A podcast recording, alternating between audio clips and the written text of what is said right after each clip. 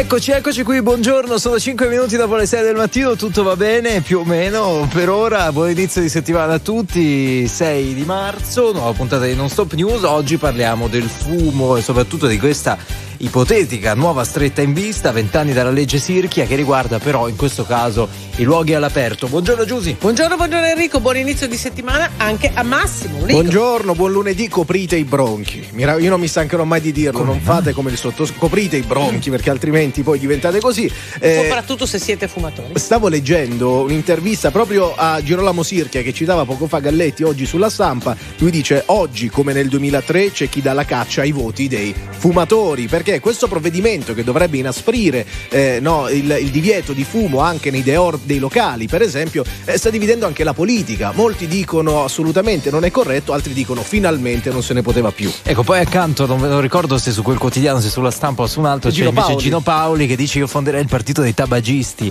della serie Est Modus in Rebus, eh, cioè uno può fumare ma poi contano l'educazione, conta il buon senso e il senso civico.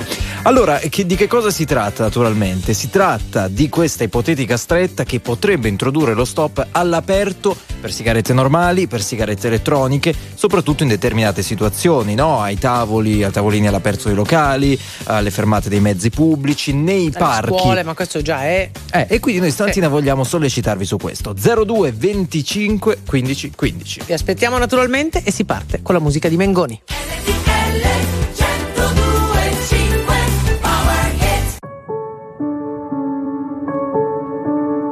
Siamo i soli svegli in tutto l'universo e non conosco ancora bene il tuo deserto. Forse in un posto del mio cuore dove il sole è sempre spento, dove a volte ti perdo, ma se voglio ti prendo. Siamo fermi in un tempo così che solleva le strade, con il cielo ad un passo da qui, siamo i mostri e le fate.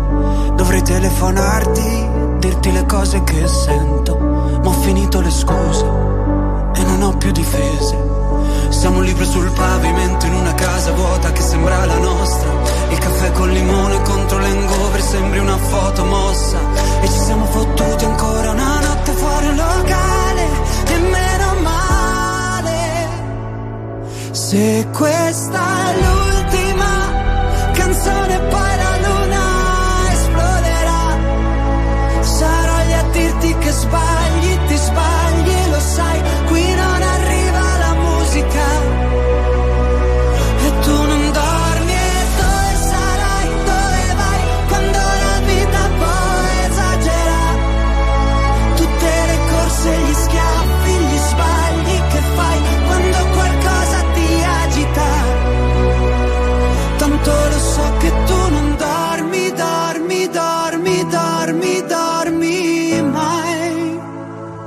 che giri fanno due vite.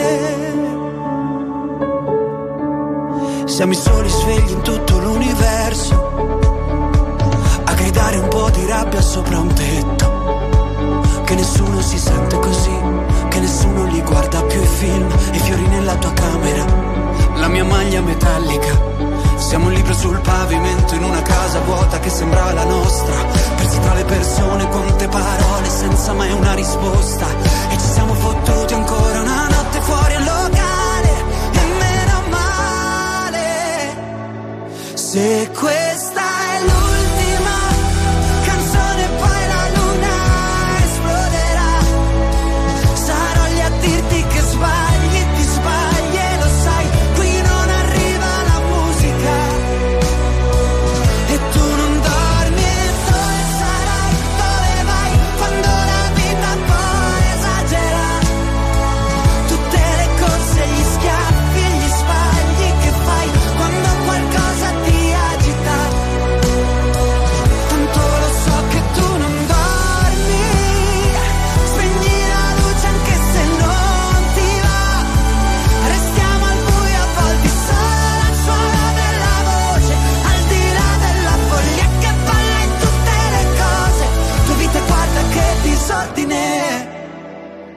Se questa è l'ultima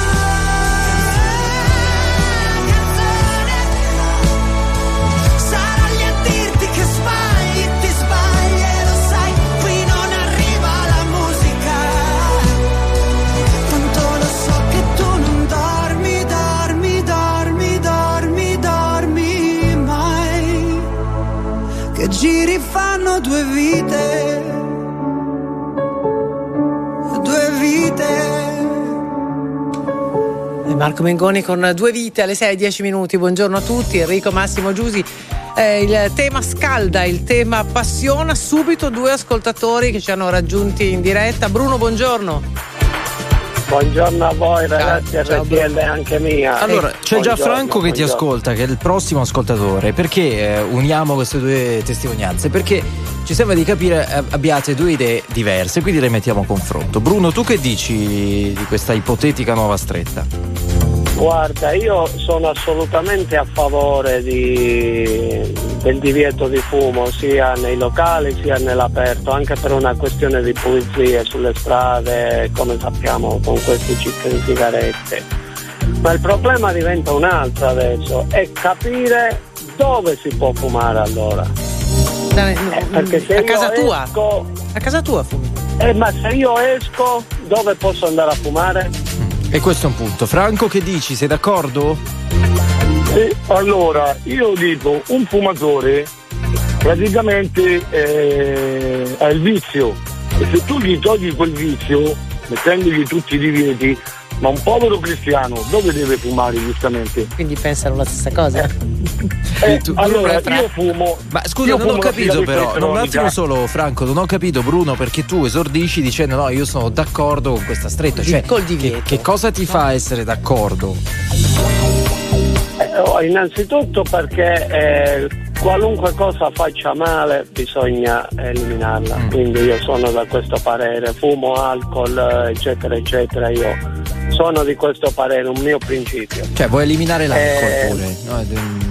Sì, super alcolici, sì. tutte queste cose, ridurre al massimo in modo che possano, non possano creare danni. Mm. Ehm, ma al di là di questo, eh, ma anche un problema perché fa male anche a chi ti sta vicino il fumo, quindi eh, cioè io sì, sì, sono pienamente d'accordo a eliminarlo, però ci dicano queste persone poi dove possono fumare. Allora, aspetta un secondo, esco... Bruno, tu fumi perché non abbiamo capito.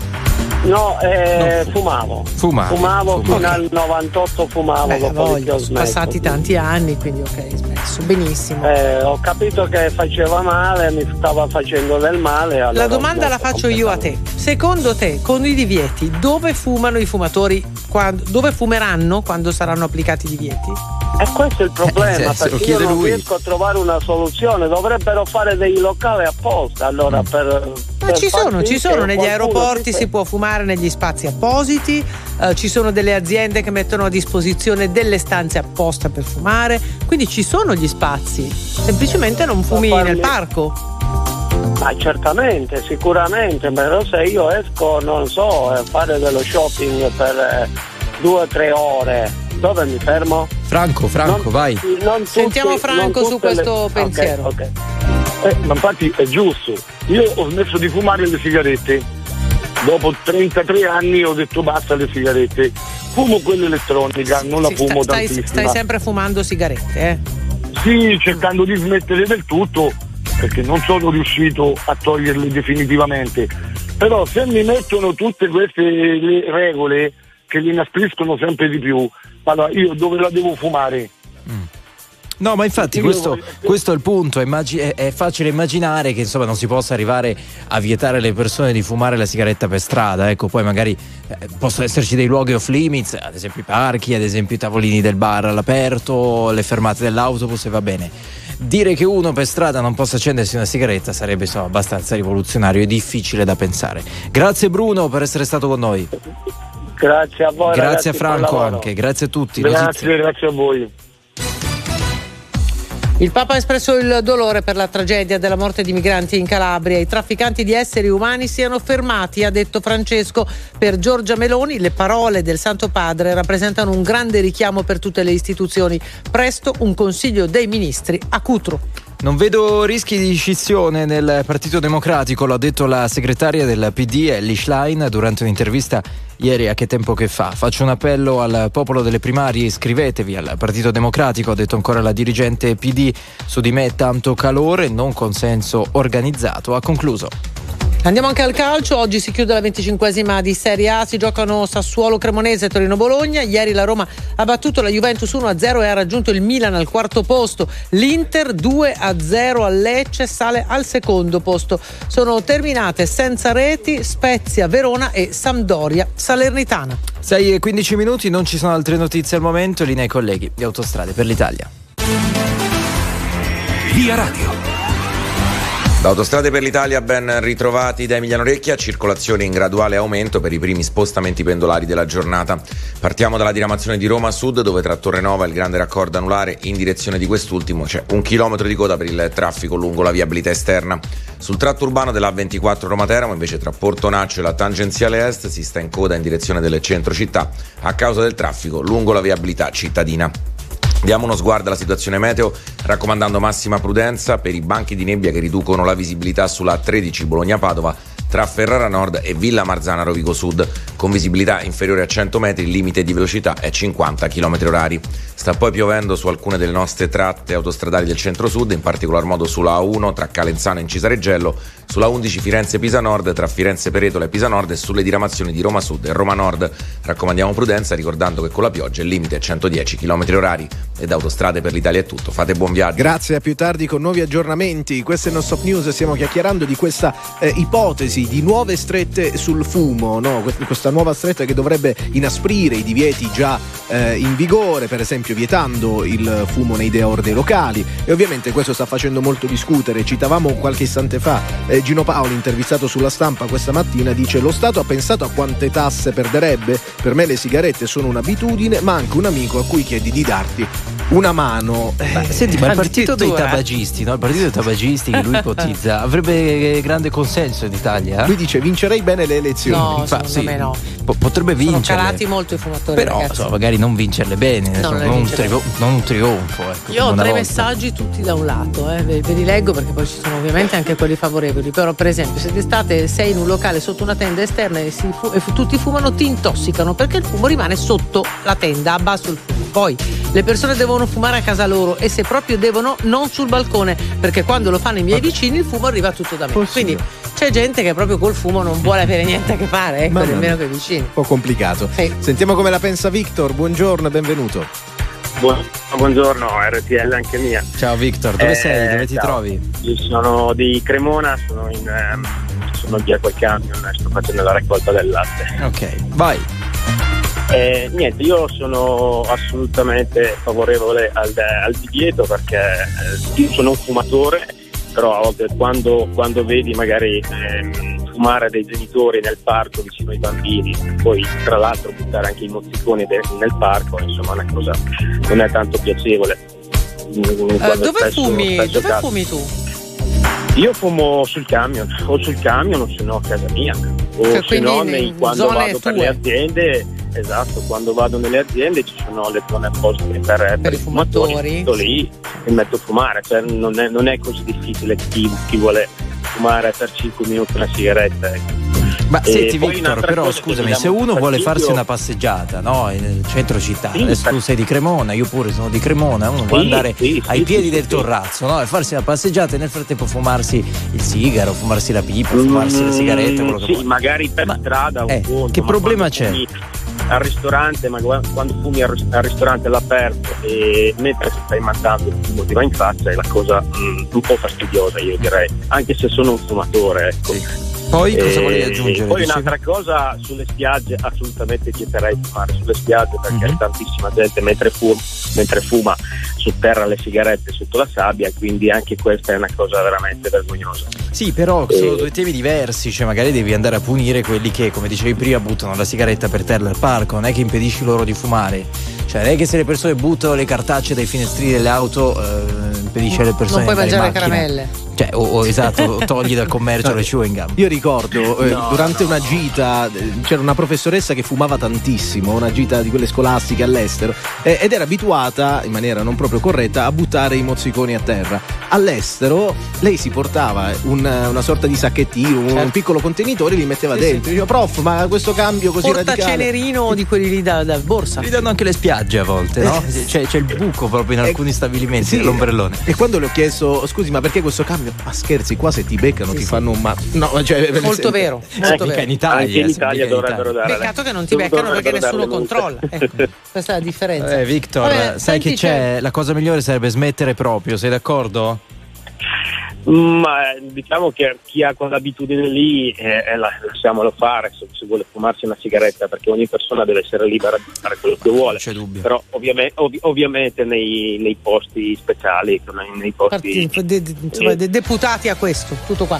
Esatto. Eh, c'è un messaggio dice buongiorno, le tasse pagate con le sigarette verranno comunque spese in spesa sanitaria per chi si ammala di cancro per il fumo. Ma mi sembra che, che eh, palle, ci sono ascoltatori dai, che ci raccontano e dicono perché lo Stato continua a venderle, perderà le tasse. Cioè. No, non le perderà perché le spende già per la, per, per la sanità di chi si ammala. Grazie Victor. Ciao. Grazie a voi. Grazie. Ciao, ciao, ciao. Allora, tantissimi messaggi su questo. Tra poco torniamo lì e andiamo al telefono 02 25 15 15. Una stretta sul fumo all'aperto, favorevoli o contrari e perché?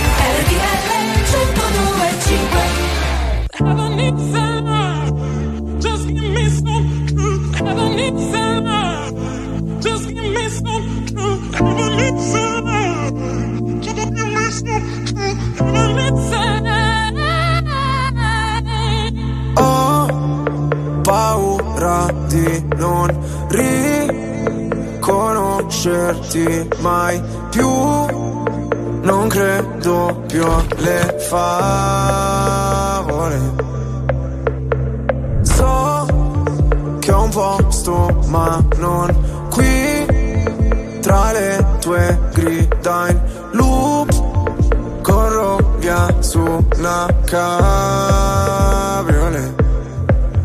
noi resteranno soltanto ricordi confusi. Pezzi di vetro, mi spegni le luci se solo tieni gli occhi chiusi. Mi rendi cieco, ti penso con me per rialzarmi. Sto silenzio potrebbe ammazzarmi. Aiutami a sparire come c'è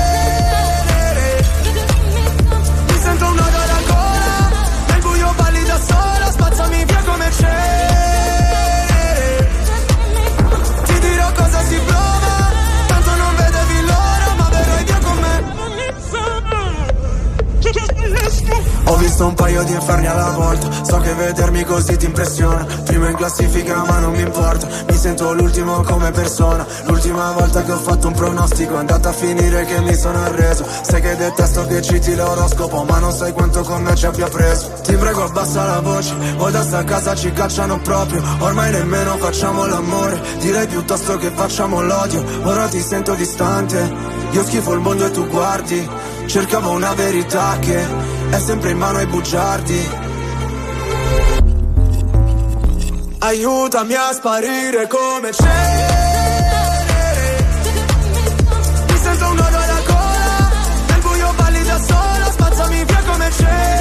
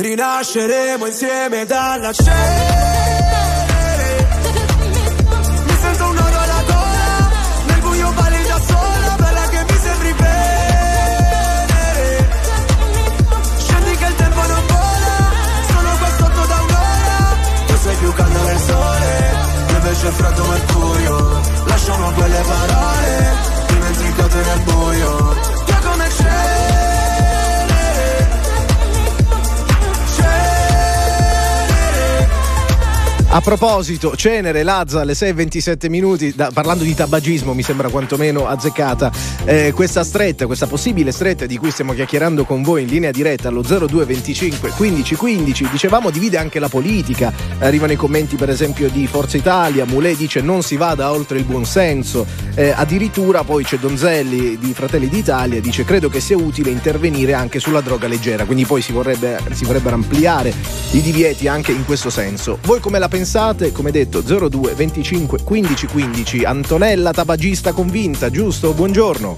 Convintissima, buongiorno a voi e RTL 1025 anche mia. Da una vita proprio. Sì, sì, fumi. da tanto, ma si sente proprio, sai? Dalla voce. Sì. Mm. Sì, sì, sì, sì, sì, tantissimo. Quasi allora, 50 anni. Dove sei in questo momento? A Roma? Sì, sì, io sono a Roma, sono arrivata adesso al lavoro e aspetto che, che mi aprano. Ok, allora. E, e fumi nel frattempo? È la sigaretta elettronica. Eh certo. Che idea ti sei fatta di questa questione? Allora, come dicevo al vostro collega, io ehm, chiaramente non sono convinta, ma perché eh, allora il rispetto per le altre persone assolutissimamente, però perché loro non devono portare rispetto a noi e soltanto noi portarlo a loro? Se fanno delle cose da quello che ho sentito giorni fa, se non vado errata, ehm, che anche nei, negli aeroporti non si potrà più fumare, nei, nei, bar all'aperto non si può fumare, ma non capisco, facessero delle cose separate e uno porta rispetto all'altro. Negli aeroporti già non aeroporti c'è, c'è, ci sono quasi, in sì, quasi sì. tutti, c'è lo spazio dove vai a fumare. Ma lei forse dice fuori. Sì, sì, sì, sì lo so perché ci ho lavorato. Appunto, quindi, quindi, quindi quello è il problema, so. problema risolto. Poi? Eh, eh e il resto è, è, come una volta all'epoca, mi ricordo, che per esempio sull'aereo c'era eh, la, la, fila destra che era fumatori e la sinistra non fumatori. Ah no, ma non se ne cioè, parla proprio di fumare in aereo, ma proprio stiamo, no, stiamo no, parlando dell'antichità. No, no. Sì, sì, sì, eh. no, adesso no, lo so. Okay. Però ritorno al punto di, di, partenza, perché noi dobbiamo portare rispetto a loro e loro non devono portarlo a noi che fumiamo? Tutto qua. Quindi sei contraria, dai, diciamo la verità, sei, sì, sì, sì, sei contraria a questa, a questa, ipotesi di stretta. Quanto fumi al giorno? Oh, una decina più o meno. Vabbè, non tante, no, oggettivamente. Non, non tante. No, no, no, sembra che ne fumo di più perché ho detto sono quasi 50 anni che fumo, quindi... Va bene Antonella, grazie per essere stata con noi, per averci detto la tua. Un abbraccio. Grazie a voi. Buona giornata, Ciao. buon lavoro. Allora, ascoltiamo un vocale 378 378 1025. Io non fumo, quindi questa norma se dovesse passare non mi tocca. Però mi fa ridere il paradosso che chi te le vende non vuole che le usi. Cioè qua lo Stato ha il monopolio e fa di tutto per non fartele fumare. Allora facesse una bella cosa, non le vendesse. La velocità elevata è forse un tentativo di sorpasso. Sarebbero queste le cause dell'incidente costato la vita nel Trevigiano a due ragazze di 19 e 17 anni finite con la loro auto contro un albero. Da inizio anno sono 195 i morti sulle strade italiane negli incidenti. Durante i fine settimana 73 delle vittime avevano meno di 35 anni. Il Papa ha espresso il dolore per la tragedia della morte di migranti in Calabria. I trafficanti di esseri umani siano fermati, ha detto Bergoglio. Per Giorgia Meloni le parole del Santo Padre rappresentano un grande richiamo per tutte le istituzioni e presto ci sarà un Consiglio dei Ministri, proprio lì, a Cutro. Nella venticinquesima giornata della Serie A di calcio l'Inter vince 2-0 a San Siro contro il Lecce ed è seconda a meno 15 dal Napoli, mentre la Roma in casa eh, batte 1-0 la Juventus e aggancia il il Milan. Oggi in campo due posticipi, Sassuolo Cremonese alle 18.30 e Torino Bologna alle 20.45.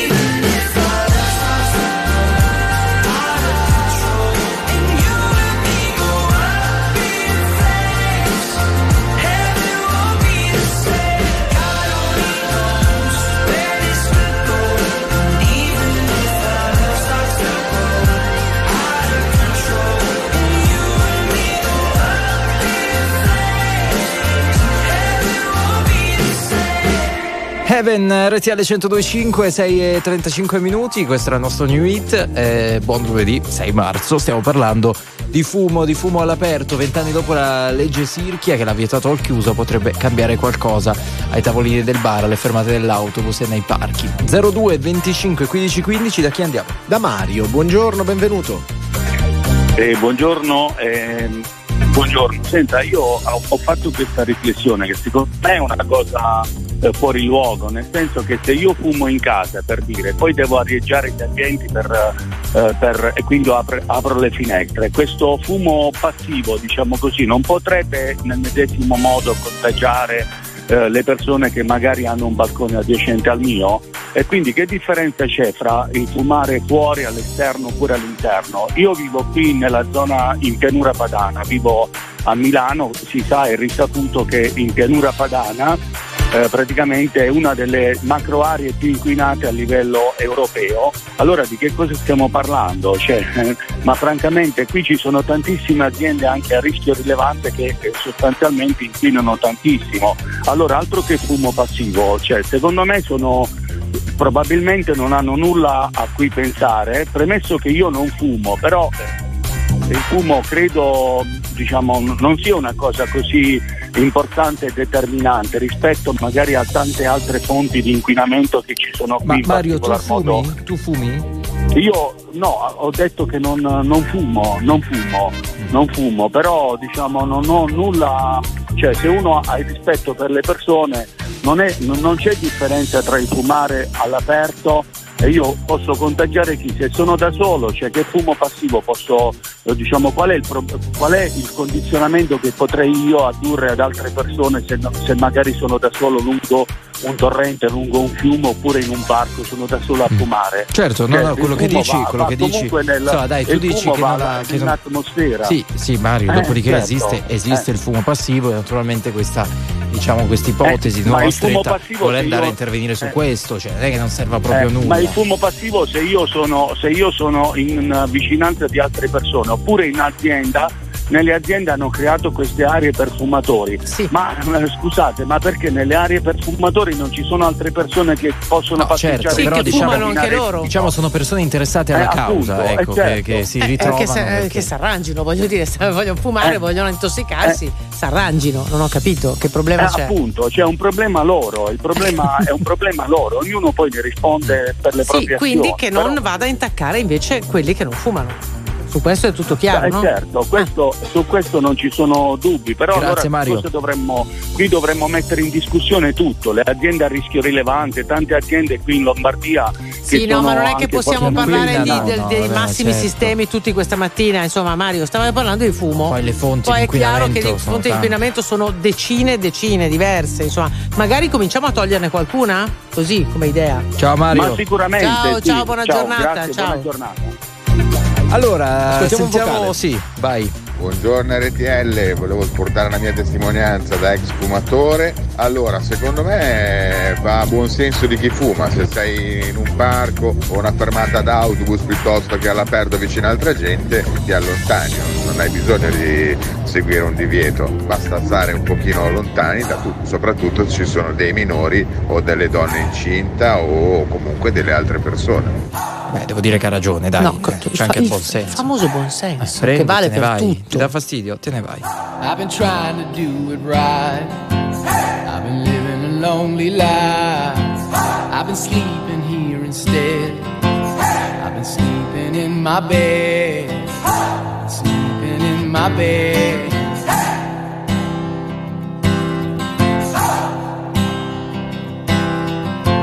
So show me family, all the blood that I will bleed. I don't know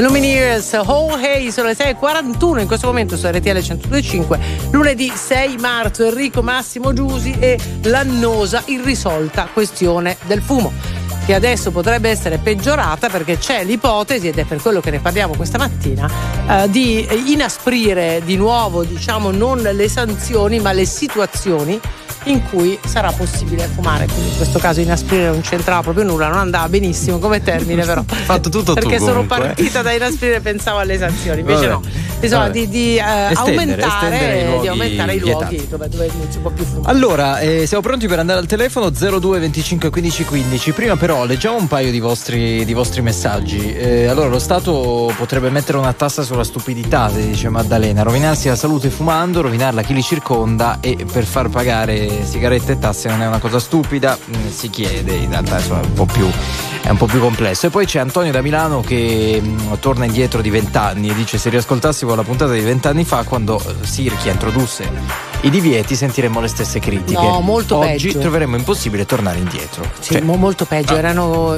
io c'ero ragazzi, cioè la gente era arrabbiatissima, peraltro ai tempi fumavo, quindi so di cosa stiamo parlando. sì, e Cioè, ha ragione anche sull'ultima parte, cioè pensare di tornare a Ma- uno stato ma mai in cui più, ma eh, dentro il ristorante ci si accende la sigaretta è O in aereo, o su un pullman o su un treno.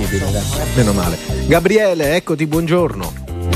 Buongiorno RTL, buongiorno a tutti, buongiorno. Ciao Gabriele, da dove chiami? Eh, dalla provincia di Mantova, da ex fumatore, 11 anni sono passati, dal 2012 a oggi 11 anni che non fumo più. E quindi? Allora, eh, so che tutta sta cosa qua del fumo è un grande business perché allora tutte le cose in eccesso fanno male, però un bicchiere di vino non fa male, una sigaretta sì, quindi non riesco proprio a capire come mai le mettono in vendita, ci mettono pure il monopolio, insomma.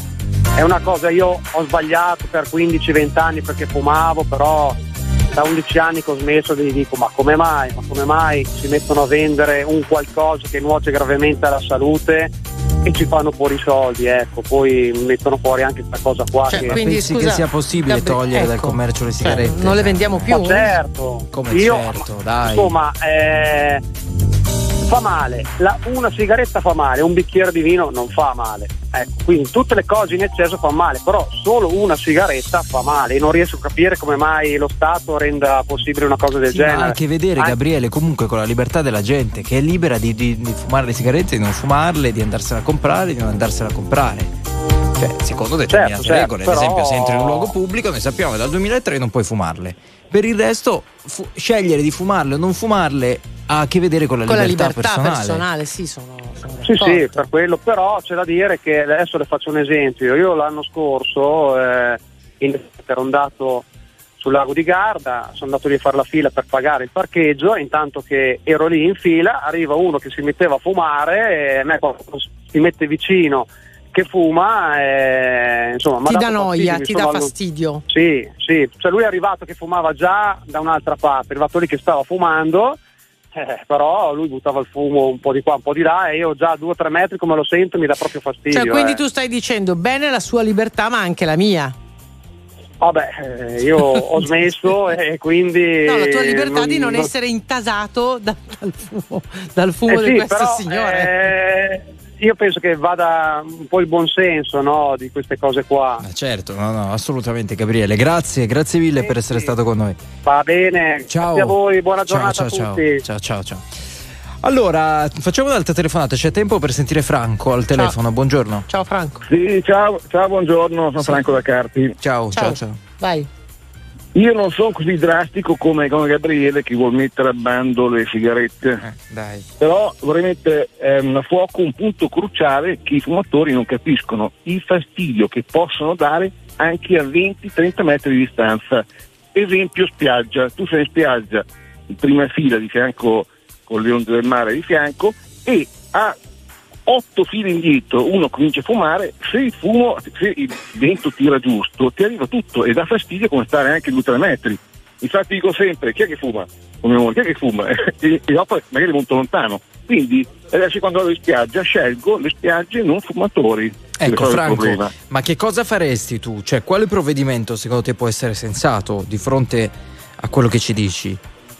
Eh, per esempio, eh, io metterei a ban- cioè lascerei delle spiagge con ehm, esattamente trattati eh, come negli aeroporti con le aree limitate, cioè in posti molto limitati dove non possono dar fastidio agli altri. Sì, però al di là delle spiagge, no, all'aperto. No, dei parchi per come, strada. Facciamo come, come in Giappone. Facciamo? Come in Giappone. Eh, cioè? Eh, in Giappone Illuminaci. ogni, ogni, tot metri, ogni qualche centinaia di metri ci sono dei, lo- dei localini al chiuso, lungo le strade, stanzette, con sì. scritto, con scritto fumatori. Tu lo vedi fattibile in. Italia? Tu lo vedi fattibile? Io no, però.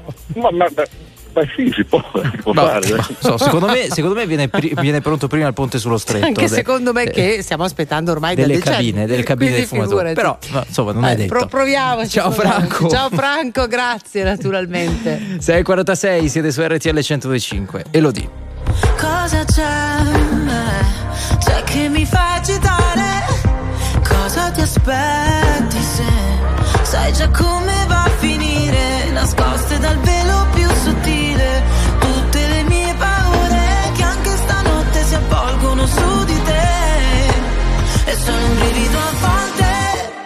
ma sto periodo non è facile. Tu vuoi una donna che non c'è. E se ci pensi il nostro amore è nato appena Ma già finito male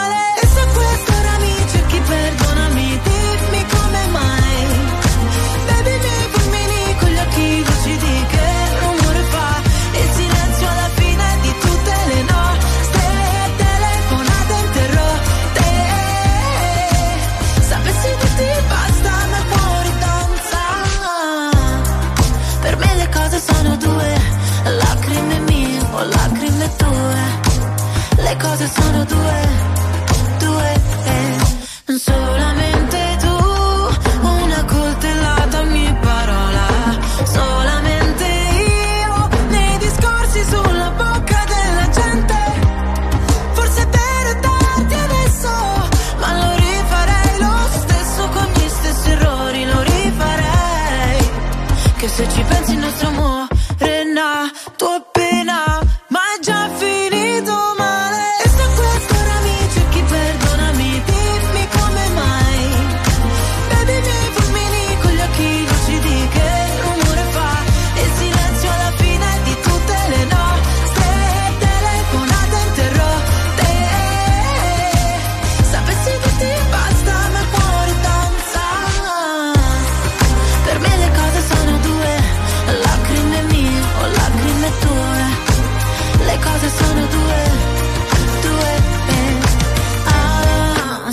che mi ubriaca, la mia nota stonata, parolacce sotto casa.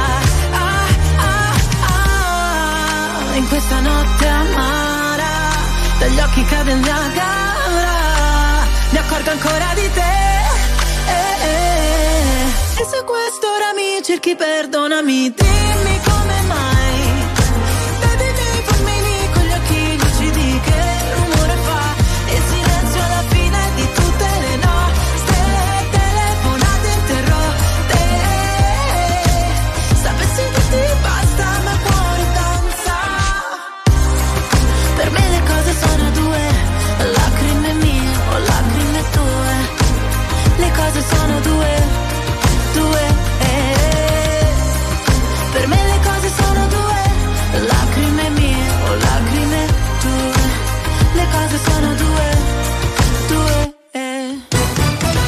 Accelera l'inchiesta sulla tragedia di Cutro, le testimonianze dei migranti che potrebbero essere acquisite in sede di incidente probatorio che verrà chiesto dalla Procura della Repubblica di Crotone potrebbero quindi essere messe a confronto con la versione di tre dei quattro trafficanti che erano a bordo del barcone schiantatosi contro una secca all'alba di domenica 26 febbraio. Apriamo la ricca pagina sportiva, cominciamo dal calcio. Oggi si chiude la venticinquesima giornata di Serie A in programma Sassuolo Cremonese e Torino Bologna. Bologna. Ieri la Roma ha battuto la Juventus 1-0 e ha raggiunto il Milan al quarto posto. L'Inter 2-0 a Lecce sale al secondo, terminate senza reti invece Spezia Verona e Sampdoria Salernitana. Ci sono gli europei indoor di atletica Istanbul, argento per Larissa Iapichino nel salto in lungo che con 6,97 ha stabilito il nuovo record italiano. Il precedente apparteneva alla madre Fiona May con 6,91. Argento anche per le ragazze della staffetta 4x400 femminile. Stiamo parlando di fumo in Non Stop News in questa prima ora con voi protagonisti, le vostre opinioni, questa ipotesi di estendere i divieti che già ci sono ehm, e poi c'è questo grande fraintendimento, giusto per portare un po' avanti il discorso, eh, che con la sigaretta elettronica è tutta un'altra roba, no? Quindi se al chiuso c'è gente con eh, quella che scalda il tabacco, quella che svapa solamente dici, e tu dici guarda potresti smettere per favore, allontanarti. Eh, vabbè ma che c'entra? Questa è elettronica. Ho capito, fa puzza uguale. È fumo, anzi fa più puzza, eh, fa più puzza perché hanno questo sottofondo di fieno bruciacchiato terribile, però vabbè. Per, per essere gentili. Sì, diciamo, sì, perché avrei... vogliamo essere educati. Ecco, vabbè, in ogni caso è un pochino, un pochino complicato. Siete d'accordo? Siete contrari a queste restrizioni? Ne parliamo insieme. Francesca, buongiorno e benvenuta. Buongiorno RTL 1025 anche mia. Buongiorno, da dove? Eh, da Como, sono in viaggio per lavoro, frontaliera. allora, io sono un'ex fumatrice da 21 anni. Allora, fattore sigaretta chiuso sono d'accordissimo. Eh, anche su alcune sigarette elettroniche, però sull'aperto insomma mi sembra un po' eccessivo perché eh, vedo che l'Italia di regole ne sta mettendo tante, ma rispettarle ben poche, anche perché le vediamo sulle nostre strade tra sigarette, carte e tutto il resto.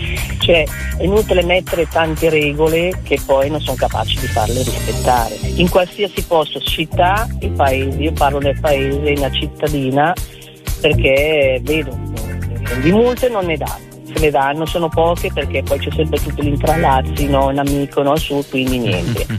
Il piccolo comune, io vedo il mio piccolo comune, è uno schifo, tra che ci dovrebbe essere le multe per la cacca del cane e non ne danno, tra quelli della sigaretta e la carta non ne danno quindi secondo me è tutto fattore di educazione e buonsenso delle persone che sono in giro. Inoltre metto no, regole. In sintesi, secondo te, ecco, tornando al fumo, tu sei d'accordo, saresti d'accordo sul limitarlo molto, giusto? Sì.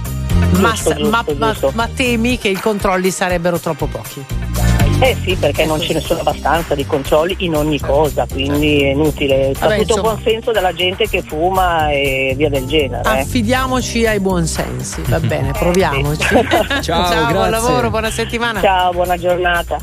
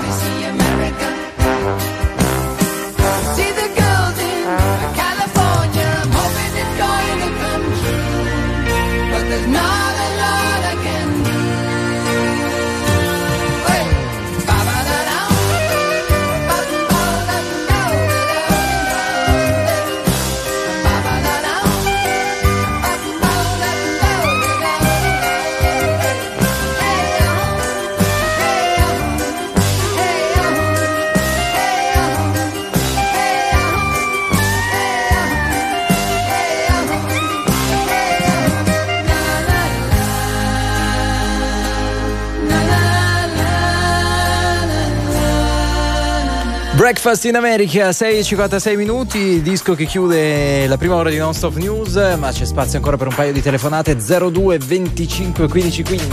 Milena, eccoti, buongiorno. Buongiorno, buongiorno a voi, ciao. Ciao, benvenuta RTL Milena. è anche mia, Da dove? da Legni in provincia di Torino. Ottimo, parliamo di fumo con Elena, con te. Con Milena. Con Milena, allora io sarei molto felice di questa, questa nuova appunto, legge perché non- io ti premetto che sono un'ex fumatrice, ho fumato insomma da giovane e poi ho deciso di smettere eh, quando sono rimasta incinta della mia prima figlia. Ehm, quello che non trovo rispettoso è proprio questo, chi fuma davanti, a fianco, vicino ai bambini. Ehm, ti trovi in spiaggia dove appunto magari sei obbligata a sederti in quel piccolo pezzettino perché non c'è altro spazio e a fianco ti trovi Ecco. uno che ti fuma. Siccome tutto il questa chiamata è arrivata tante volte, poi ricordiamo anche gli altri fattori in gioco, no? le persone che non si lavano, che danno tanto fastidio, eh, le persone che magari mangiano una quantità eccessiva di aglio, che danno tanto fastidio. Eh, Cioè, vabbè. Mi colpiva un messaggio che arriva, no perché te lo dico, mi colpiva un messaggio che arriva al 378 378 1025 da Beppe, da Piacenza, che dice insomma dalla chiacchierata di stamattina è ormai chiaro che non ci sopportiamo più. Eh, Devo dire che mi ha fatto riflettere Ma- perché ho pensato se fino a vent'anni fa no, era normale fumare all'interno dei locali al chiuso, no? essere in una redazione, essere in un ufficio, fumare, andare al ristorante, accendersi la sigaretta al chiuso. Oggi addirittura siamo arrivati a non sopportare più il fumo all'aperto. Non lo so, può essere un fattore in gioco il fatto che ci sopportiamo a fatica, eh, Milena? Ma guarda, eh, è ovvio che siamo diventati tutti meno tolleranti sicuramente sugli altri, nei confronti degli altri, però ci sono determinate cose tipo questa che eh, se- penso che sia molto importante appunto nei confronti dei bambini. Io Quindi, al limite allora- posso girarmi dall'altra parte, Va bene. alzo Però i bambini non no? lo fanno. Allora. Milena, facciamo una sintesi. Sei d'accordo con la legge, quindi dovrebbe sparire il fumo? Via? Non lo vendiamo, non vendiamo più Ma- le sigarette? Eh, questo sarebbe troppo bello, però abbastanza non, non esatto, Un po' un- po' esatto, un'utopia, però un po' un'utopia. dico- esatto. Grazie Milena, grazie Cioè, mille. limitiamo al più possibile, il più possibile Un abbraccio, ciao. Andiamo. Giuseppe al volo. Giuseppe, buongiorno. Eh, Giuseppe, abbassa la radio. abbassa il volume della tua radio, per favore. Vai. Giuseppe? Pronto? Sì, eccoci. Velocissimo, Giuseppe, 30 secondi che c'è il, ci sono le notizie. Giuseppe? Calma. Non c'è Giuseppe, dai, Giuseppe, non c'è. Giuseppe. Allora, 378 378 1025 è vietato di fumare al parco nella fermata, credo che sia anche per evitare che la gente butti per terra i mozziconi. Viene da chiedersi se sia quello no, il modo col quale bisogna intervenire di fronte a questo atto di maleducazione, ecco, diciamo che, che è così. E poi molti che hanno detto no, io non sono favorevole a questa stretta all'aperto, ma faccio un'eccezione solo per i tavolini all'aperto. Perché i Tavolini tavolini dei bar, all'aperto, dei locali? i bar, dei locali, dei ristoranti a volte diventano luoghi mm, a metà, ecco, tra il chiuso e l'aperto, magari ci sono gli ombrelloni, Sì, però sono se io po' sono isolati. seduta lì a, me- a 35 Ti dà centimetri fastidio. mi dà fastidio. E quindi molti fanno un'eccezione proprio per quella fattispecie. State con noi, ultime news.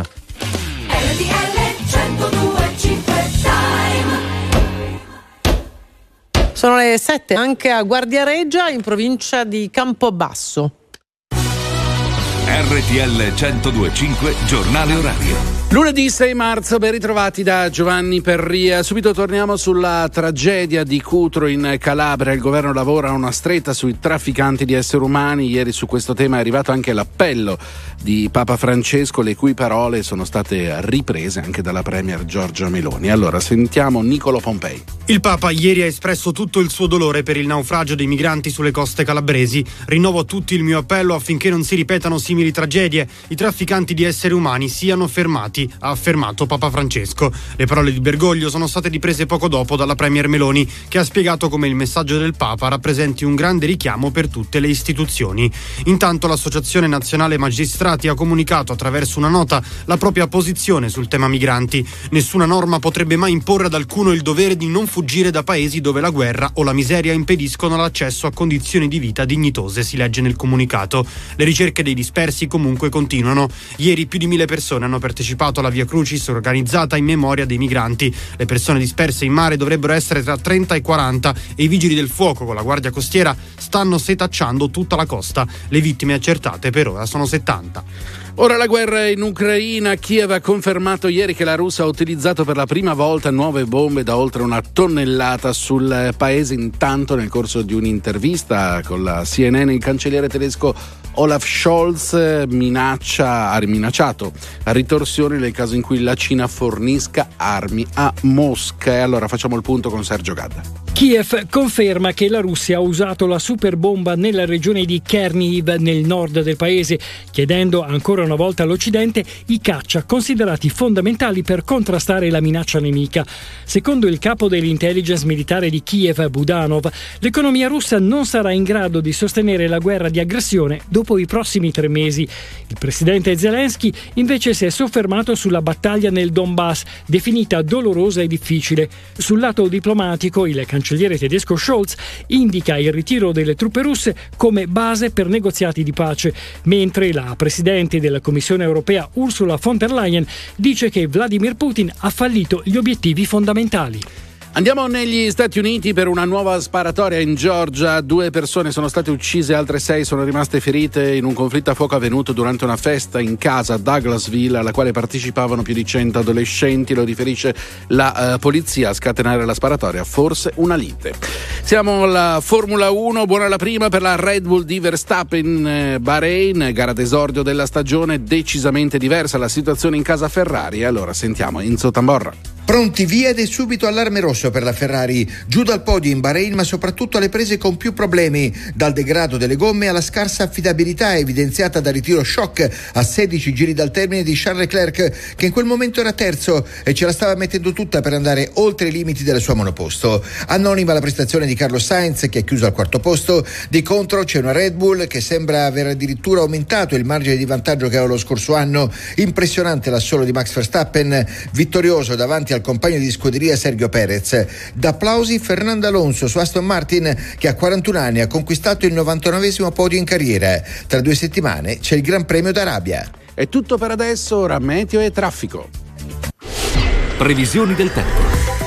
Buongiorno da Vanessa Minotti. Contesto di variabilità per la giornata odierna sul nostro territorio. Transiterà della nuvolosità al nord Italia sul versante tirrenico e tra Sicilia e Sardegna con deboli precipitazioni non escluse. Non mancheranno comunque anche delle schiarite. Neve sui settori montuosi a quota oltre i 1000 metri, più sole invece lungo il versante adriatico. Tutti i dettagli scaricando l'app di Trebi Meteo. Via Radio. Da Autostrade per l'Italia ancora ben trovati, buona giornata da Emiliano Recchia, circolazione già intensa per gli spostamenti pendolari in direzione delle grandi città. Partiamo dalla 4 Milano-Brescia dove verso Torino per il traffico intenso ci sono code a tratti fra Dalmine e il raccordo per la tangenziale est di Milano e tra Monza e Viale Certosa. Sulla 9 Lainate Chiasso incolonnamenti per un cantiere tra Como Centro e Como Montolimpino verso la Svizzera. Ci spostiamo sulla 27 Trafori sempre per lavori in direzione Genova, code di 3 km tra Ovada e Masone e di 1 km tra Masone e il bivio per la 10 Genova-Savona. Intorno alla capitale, sulla diramazione di Roma Sud, tra Torrenova e il grande raccordo anulare in direzione di quest'ultimo, un chilometro di coda per il traffico lungo la viabilità esterna, mentre sul tratto urbano della A24 Roma Teramo, tra l'inizio della Complanare e la tangenziale est, sono 4 i chilometri di coda in direzione del centro città a causa del traffico congestionato. Ed Autostrade per l'Italia è tutto, fate buon viaggio. Grazie, non ho altro da aggiungere per il momento, a più tardi. Il prossimo giornale orario fra meno di un'ora. Perché le notizie prima passano da noi. RTL 1025. Very normal people. RTL 1025. Power hit.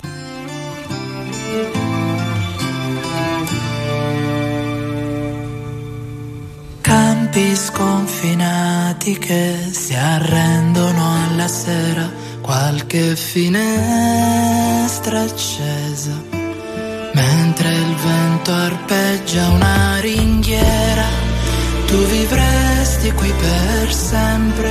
Dici che dovrei staccare un po' la mente, ma io. Ma io lavoro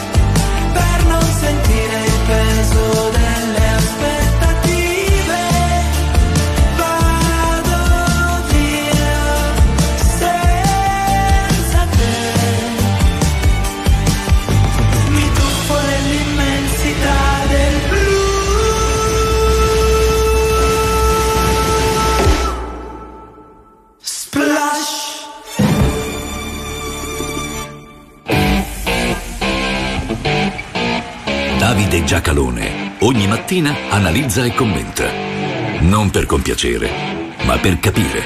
Non per stare da una parte o dall'altra, ma per saper stare al mondo.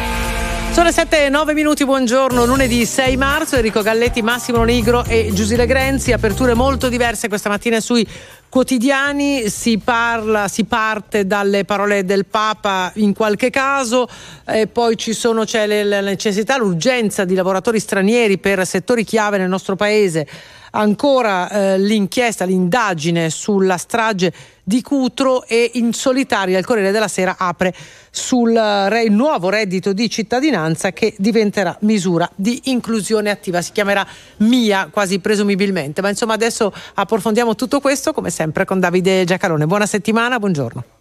Buongiorno, buon inizio di settimana. Buongiorno Davide, apertura della stampa di oggi, nuova stretta sui migranti, Meloni stoppa Piantedosi, i parenti delle vittime di Cutro fanno causa allo Stato, la via Crucis di ieri sulla spiaggia, l'apertura del messaggero, scafisti, stretta del governo, piano per i migranti irregolari, nel Consiglio dei Ministri a Cutro Nuove norme contro i trafficanti, in arrivo pene più dure, pressing italiano per un decreto flussi europeo con bonus ai paesi virtuosi. E poi questo concetto, ne parlavamo anche ieri, l'indignato speciale che torna in apertura su Repubblica, virgolettato, ci servono immigrati, dall'industria all'agricoltura, l'appello degli imprenditori, vogliamo più stranieri. Allora, questo è purtroppo un terreno minato dalla retorica e d- dalle propagande. Eh, cominciamo da... Fermiamo gli scafisti. Allora, diciamolo subito, non si può, non ci si riesce perché gli scafisti partono e lavorano in paesi che non controlliamo e che in parte o non si controllano essi stessi oppure i governi che, che- che hanno diciamo, godono nel non controllare una parte diciamo, del territorio. Vedi per esempio la Libia, vedi quello che può succedere in Tunisia con la crisi economica e via andando. O sono zone di guerra, quindi l'idea vado lì e elimino gli scafisti è fuori dalle cose reali, a meno che non si vogliano mandare le forze armate, cioè dire, si devono mandare le, le forze armate a occupare questi territori e, e- eliminare gli scafisti. Ehm, quasi sicuramente al Consiglio dei Ministri eh, a Cutro arriverà una stretta italiana dicendo aumentiamo le pene per gli scafisti che prendiamo. Eh, è interessante, giusto, fatelo, fate quello che vi pare. Io vorrei avere un dato, una- avrei una domanda, ma non ho la risposta. Quanti scafisti abbiamo condannato? No, perché se ne abbiamo condannato oh, il 50, il 60, il 40%, allora uno dice, vabbè, gli aumento le pene che sì, magari li disincentivo, perché se ne abbiamo condannati 7-8, eh, ci puoi aumentare le pene quanto ti pare, però c'è sempre il primo capitolo dei Promessi Sposi che insegna quanto questa cosa non è, a parte Giovan Battista Vico eh, e tanti altri, insomma, se, se si potesse evitare sarebbe, sarebbe meglio. Eh, terza questione. Qualcuno è in grado di spiegarmi come si fa a essere profugo, cioè quelli che hanno diritto ad entrare e arrivare legalmente? Cioè, è- è- è- qual è il sistema? Io sono in Iran, sono a Teheran, sono un oppositore, sono un omosessuale, sono una donna che non vuole mettere il velo. Vado all'aeroporto e dico: Sentite, voglio andarmene da questo paese di schifo. Eh, prendo, prendo, una, prendo un, una, un, biglietto per andare a Roma anziché a Parigi, anziché a Londra. Possibile fare questo? I, I profughi, per loro natura, escono dal loro paese solo illegalmente. Dalla Siria si scappa, dall'Iran si scappa, dall'Afghanistan si scappa. Quindi, se tu, cioè, dopodiché qualcuno si incarica da criminale di portarli da qualche altra parte. Ma perché voi credete che degli ebrei che scappavano dalla, dal, dall'Europa nazifascista con le leggi, con le infami leggi razziali, voi credete che quel tras, diciamo, trasloco di persone sia avvenuta? Si sono venduti i gioielli, si sono dati i soldi a criminali che hanno sfruttato questo. Ma meglio il criminale che mi portava via rispetto al criminale che governava legittimamente l'Italia e che voleva ammazzarmi. O no? Quindi è inutile che uno ci fa troppa retorica. Dopodiché dall'altra parte c'è il tema dei lavoratori che mancano. Al, qui andremo a, a incontro retoricamente si coprirà con l'aumento della pena agli scafisti il fatto che faremo dei decreti flussi molto più ampi, entrerà molta, entreranno molti più immigranti in Italia eh, di quanto non sia avvenuto in passato, si cercherà di farlo giustamente in condizioni di regolarità, ma in un paese in cui abbiamo 14 milioni di over persone che hanno più di 65 anni e a, all'incirca 9 milioni di questi hanno bisogno di assistenza. E in questo momento il settore di lavoro che occupa più immigrati percentualmente, dove è praticamente tutto nelle mani degli immigrati, sono proprio i lavori che si fanno per le famiglie ma voi credete veramente che possa durare all'infinito la retorica contro gli immigrati, visto che le famiglie ce l'hanno in casa? Quindi, siccome dell'1 milione e 100 mila all'incirca immigrati che svolgono il lavoro di badante, quelli in regola sono 450 mila, cioè meno della metà, forse è quello il problema da affrontare. Certo, viola la retorica preelettorale, ma voglio dire, che facciamo? I coerenti nell'errore o diciamo, mettiamo sulla ragionevolezza e affrontiamo la realtà per quello che è? Tra poco sul Corriere della Sera un interessante scoop che riguarda tutte le novità in ambito reddito di cittadinanza. Tutto questo dopo la viabilità. Via Radio. Da Autostrade per l'Italia ben ritrovati da Emiliano Recchia, circolazione intensa in direzione delle grandi città, apriamo con la 4 Milano-Brescia dove verso Torino per il traffico intenso ci sono code a tratti tra Dalmine e il raccordo per la tangenziale est di Milano e tra Monza e Viale Certosa. Per lavori di ammodernamento sulla A26 dei Trafori verso Genova code di 3 km tra Ovada e Masone e di 1 km tra Masone e il bivio per la A10 Genova-Savona. Sempre per lavori, ma sulla 9 Lainate Chiasso, traffico incolonnato tra Como Centro e Como Montolimpino in direzione della Svizzera. Intorno alla capitale, sulla diramazione di Roma Sud, tra Torrenova e il grande raccordo anulare, in direzione di quest'ultimo, un chilometro di coda a causa del traffico lungo la viabilità esterna. Ci spostiamo sul tratto urbano della 24 Roma-Teramo dove tra il grande raccordo anulare e la tangenziale est sono già 5 chilometri di coda in direzione del centro città a causa del traffico congestionato. Queste le principali notizie da Autostrade per l'Italia per ora è tutto. Fate buon viaggio. Grazie e buon viaggio anche da parte nostra. Eh, riprende la rassegna stampa con Davide Giacalone qui su RTL 1025 come promesso dal Corriere della Sera. È l'unico quotidiano che riesce ad avere eh, le anticipazioni circa il cambiamenti, cambiamenti, le novità sul reddito di cittadinanza. Ecco come cambia il reddito, questa è l'apertura, si chiamerà misura di inclusione attiva, quindi MIA, assegno di cittadinanza diventa 500 euro a chi è in povertà, mentre agli occupabili 375 euro. Allora, a parte gli acronimi, perché prima si chiamava reddito di inclusione, reddito di cittadinanza, naturalmente con delle modifiche, adesso modifiche mia, eccetera, e poi dopo vedrete, vedrete che fra un po' ci saranno quelli che cominciano a parlare la mia eh, e quello dice la tua, eh, perché non è che poi questi acronimi tutti debbano ricordare sempre quello che significano. E poi, comunque, eh, il Corriere della Sera è certamente un quotidiano autorevole, il quotidiano più venduto in Italia. Ehm, però si tratta pur sempre di un'anticipazione, quindi stiamo a vedere, il governo deve ancora presentare la proposta. Se eventualmente fosse questa la sostanza, noi ci troveremmo di fronte a cosa? A una riduzione a 500 euro del contributo per la povertà, per i poveri, e una riduzione a 375 euro per gli occupabili eh, che però non, non, sono occupati e quindi sono in condizioni di bisogno, diamo 365 euro. In queste condizioni, secondo me, in un paese che dove i lavoratori mancano, riduce la spesa, riduce il danno, ma non modifica la sostanza della questione. Perché, oh, cioè, siccome a me in questo paese mancano le persone che lavorino e lavoriamo in troppo pochi, o ti insegno a fare quello che serve. Per- e quindi spendo dei soldi pubblici, certo, per insegnarti, magari nel, mentre te lo insegno ti mantengo, ma poi te l'ho insegnato, sai fare quello che mi serve e vai a farlo e quindi ti mantieni da solo.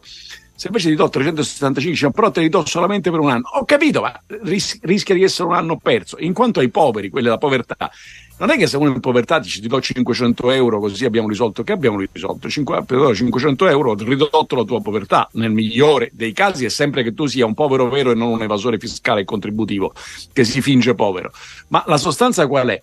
Dovrei darti dei servizi, cioè i poveri, i poveri poveri hanno bisogno A di mangiare, B di abitare, cioè tutte cose che non è che se ti do 500 euro l'abbiamo risolte, ma soprattutto hanno bisogno di pensare che i loro figli non saranno poveri perché loro hanno la colpa di essere poveri e allora gli devo dare educazione scuole che funzionino.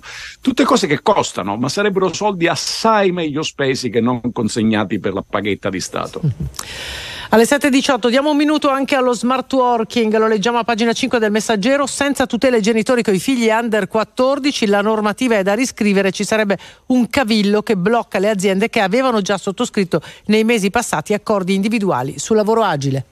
Allora, nel- nel- nella uh, mille proroghe a un certo punto c'è la questione dei lavoratori fragili, stanno poss- se vogliono ovviamente possono stare a casa e, e- e lavorare da remoto perché sono lavoratori fragili. Però c'era anche il fatto per tutti quelli che hanno i figli meno di 14 anni e nel settore privato possono stare a casa così diciamo, sistemano le cose dove ci sono gli accordi con le aziende e, e invece nel settore pubblico no. E dice scusi perché i dipendenti pubblici no e quelli privati sì? No, la risposta è semplice perché se avessi messo anche i dipendenti pubblici in quel eh, mille proroghe avrei dovuto trovare la copertura perché consentire il lavoro a casa è un costo.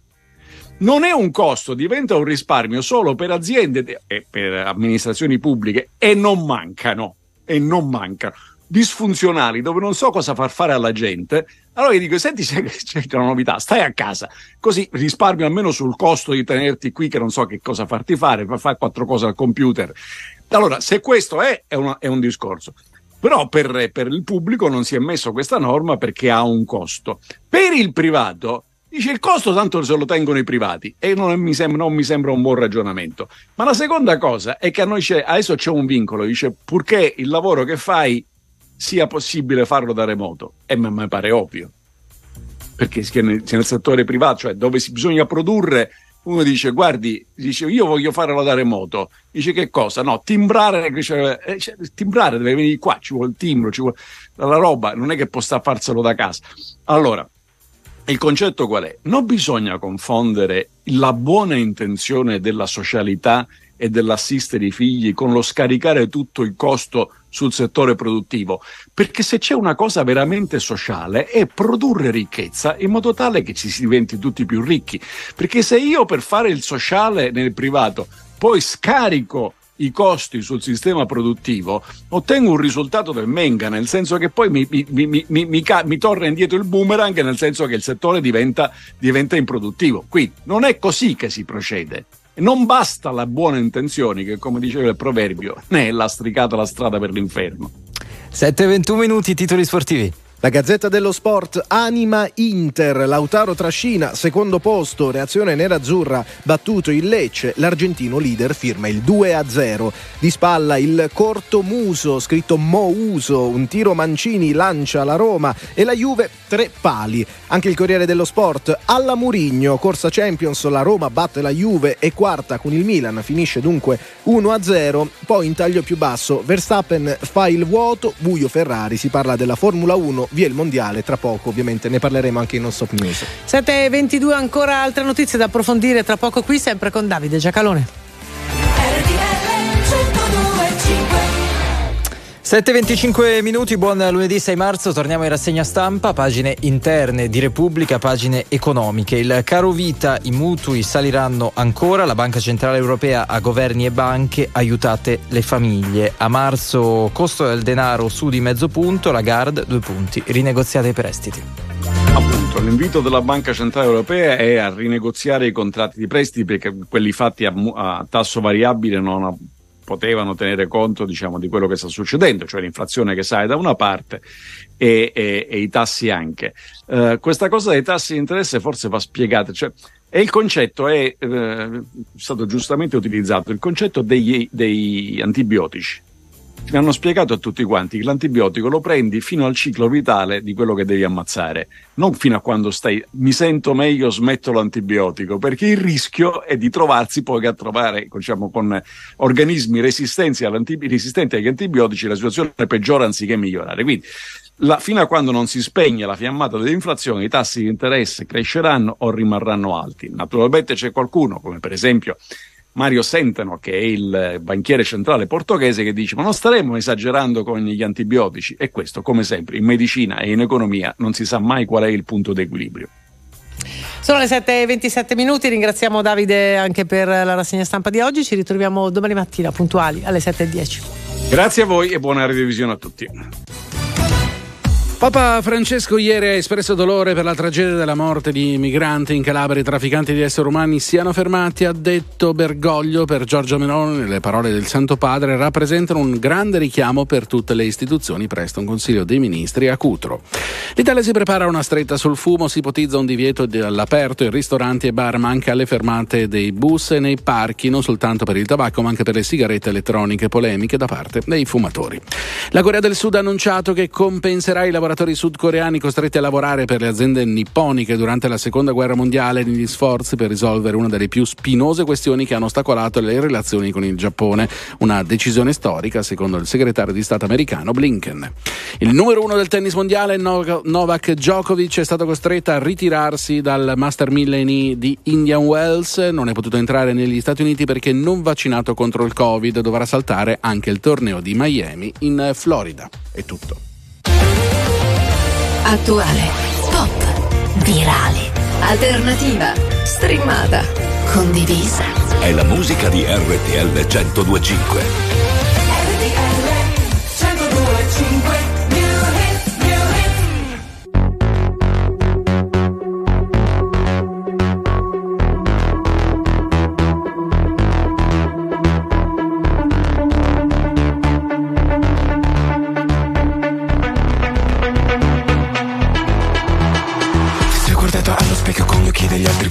Dimenticare quanto bella eri Mentre sorvolavi l'esistenza e i problemi eri così bella agli occhi miei di ieri Che ora 16 anni sembra pochi Mentre resto a terra qui sconfitto. Guardo in cielo e danno le migliori immagini di quando ultimamente raramente ho vinto. E camminiamo, camminiamo Con nero dentro il cuore in faccia. Che se ci fissano negli occhi Non c'è nessuno, non c'è traccia. Della vita così com'era E non conto i giorni da un mese Perché da sempre il mio lavoro e celebrare a te. Addio amor mio, da quando non ci si vede. Addio mio amore, da quale parte si vede? Quella schiaccia nell'anima, quella freccia nel cuore Che provo a strappare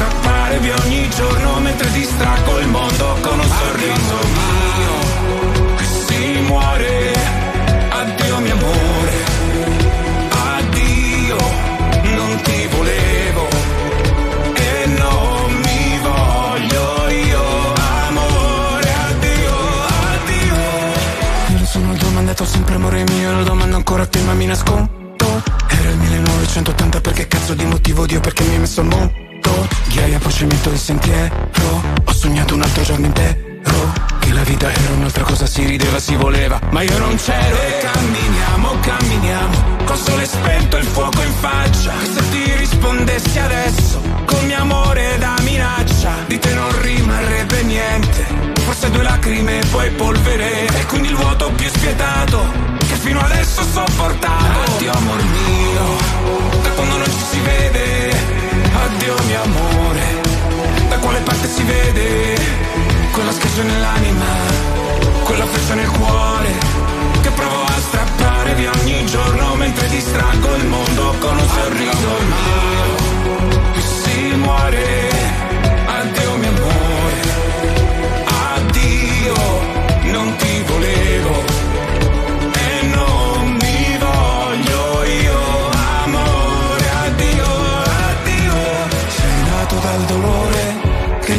Fermerà e nascono paure ma sopravviveremo e amore, amore, amore che ti aspetta.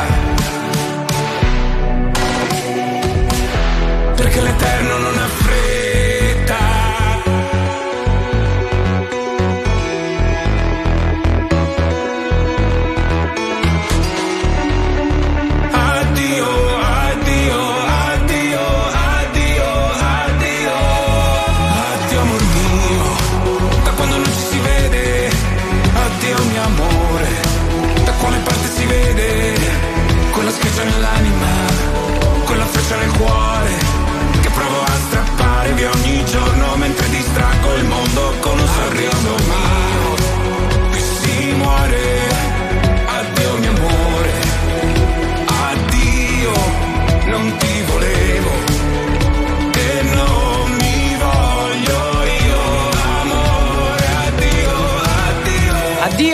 amore Tiziano Ferro, 7.32 minuti, buongiorno, Pantalone buongiorno. bianco, eh, Pantalone bianco in questo film, in questo video, devo dire, insomma, c'è il suo perché. Allora, Perfetto. stasera andiamo tutti a mangiarci una buona pizza. Ecco, eh, dipende poi con quale farina viene, viene fatta. Ci Sì. ha provato Gino Sorbillo, vabbè ci ha provato, insomma ci è riuscito ampiamente, ha provato a farla però con la farina di grilli. Gino Sorbillo, noto, Vabbè, insomma, eh, bisogna uno ricordare chi è. uno dei più grandi pizzaioli Esatto, italiani. Esattamente. Eh, con, con amici, avventori, dei food blog, dice proviamo a fare la pizza con la farina La- di grilli. Con la famosa farina Eh, di com'è buona? Un perché? Un qualcosa in Allora, più? intanto il colore. Il colore è scuro, una- se sembra Tipo grano saraceno, più o più o meno. meno, Ma anche peggio, ma peggio. Eh, il, poi- co- il commento Buona. è una porcheria di qualcuno che non sa cosa inventarsi. Ah, quindi non però, però, bravo Gino, bravo. Non bene i grilli. Buongiorno e ben ritrovati all'appuntamento con le stelle. Ariete, i vostri investimenti sono da monitorare con abilità e astuzia. Meglio affidarsi a un esperto dotato di queste credenziali. Amici del Toro, siete alle prese con un esame tostissimo. Beh, un po' ve lo siete cercato, visto che avete lasciato tutte le materie più difficili alla fine. Gemelli, con la luna in sestile ed aiuto, ecco che risolverete in fretta le difficoltà. La serata è per gli svaghi con una festa privata. Cancro, staccare la spina ogni tanto avvantaggia tutti. A distanza, partner e familiari vi appariranno subito più dolci e vivibili. Leone, la luna nel segno vi renderà combattivi e tosti, per fortuna, visto che Saturno potrebbe darvi una sorpresa, ma eh, dall'otto chi vi fermerà? Vergine, un errore passato pesa ancora sul vostro curriculum, perciò se state ripartendo occorrerà farlo su basi solide. Cari bilancia, diplomazia? Eh, non sono lunghi discorsi, ma poche parole incisive e significativo il tono della voce con cui le pronuncerete. Scorpione, alla famiglia tenete molto, sognate grandi imprese, ma eh, fatelo un po' alla volta, con calma.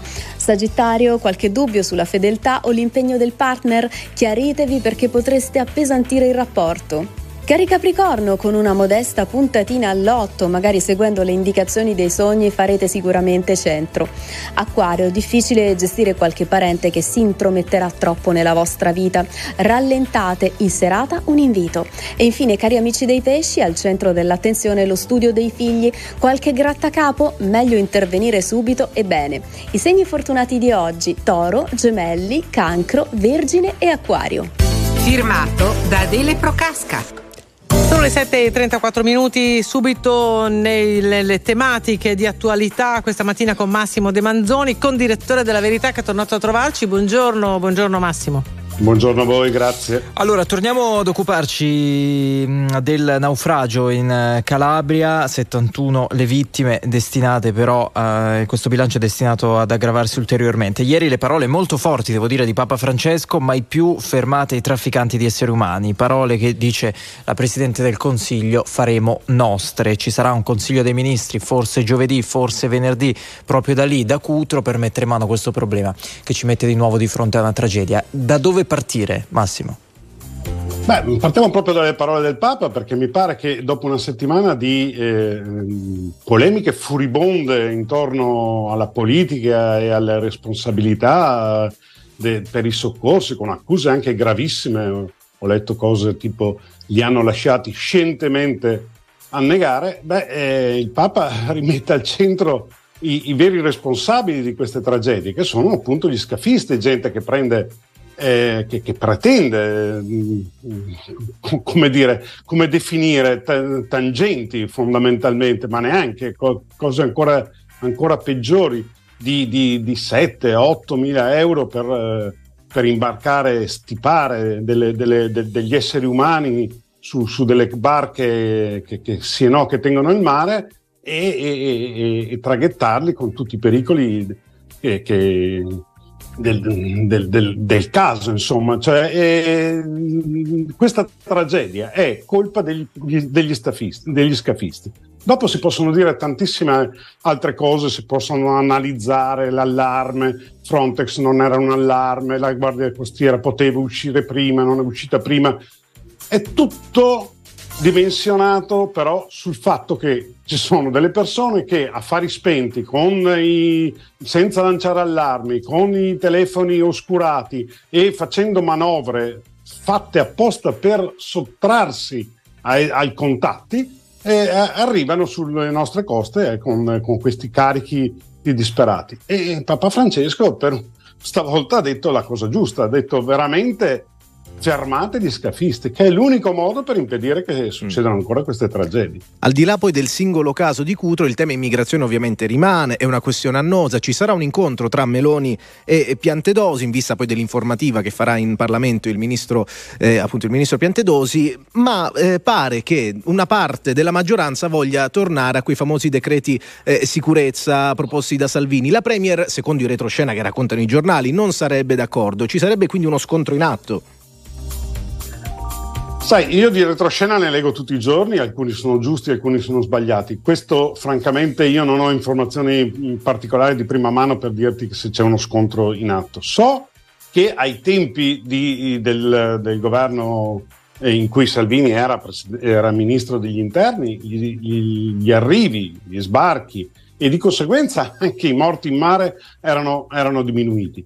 Se quello sia l'unica strada eh, o ce ne siano anche di migliori, questo non te lo so dire, non è, non è la mia professione. Certo, il, eh, il fenomeno è, è, è, veramente difficile da uh, risolvere con, con, una legge o due, soprattutto se non si riesce a trovare una politica comune a livello europeo e soprattutto se non si riesce a um, regolarizzare questo tipo di flussi. Eh, l'ultimo naufragio erano tutti profughi o quasi tutti profughi, gente che oggettivamente avremmo dovuto accogliere, gli afghani che addirittura eh, abbiamo doppia colpa nei confronti degli afghani, cioè di averli prima illusi, abbandonati e adesso magari non li accogliamo neanche, neanche. È evidente che bisogna trovare un sistema perché quelle persone possono arrivare legalmente in Europa, non in Italia, in Europa.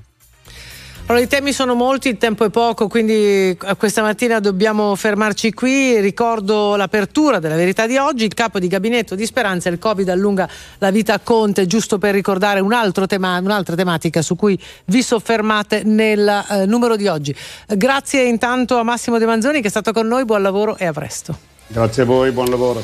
Grazie, allora ricordando, l'abbiamo fatto anche in uh, rassegna stampa che converrà magari fare un focus anche nei prossimi giorni su uh, che cosa facciano poi gli immigrati del nostro paese, perché c'è questa bella inchiesta sul lavoro che ci dice che dall'industria all'agricoltura gli imprenditori dicono gli immigrati sono fondamentali, perché altrimenti semplicemente alcuni lavori morirebbero, pensate a quelli stagionali, adesso che ci avviamo alla stagione mh, più favorevole per quanto riguarda l'agricoltura, tema toccato tra l'altro da un membro del governo nei giorni scorsi che è il ministro Lollo State con noi, torniamo tra poco e parliamo di sport.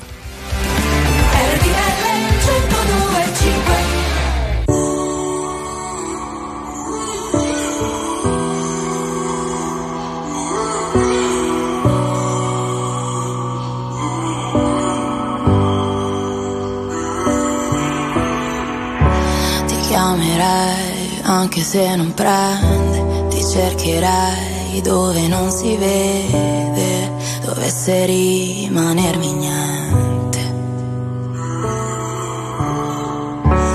E non importa se fa male a piedi scarsi sulla neve, non ho paura di cadere. Poter sparire il tuo cuore da tutte le voci che senti. Però il risultato non cambia Nemmeno se cambi gli attenti. Pensavo di poter usare la voce ma dentro di me la voce non c'è. Ed ho usato duemila minuti per capire di me in fondo cosa pensi. Ho trovato solo la rabbia Forse siamo troppo diversi. Ho capito che non era amore ma soltanto un gioco che avevi creato per me. E dimmi se c'è stato amore tra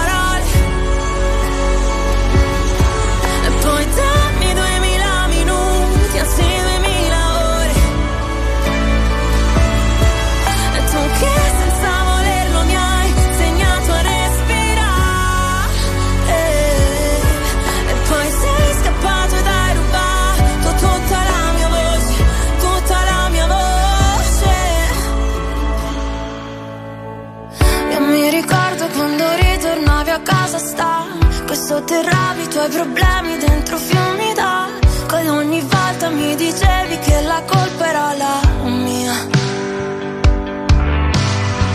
Non ti importava di distruggere i nostri momenti, i lividi sopra il mio corpo erano solo segni che quel mare che ti porti non andrà più via.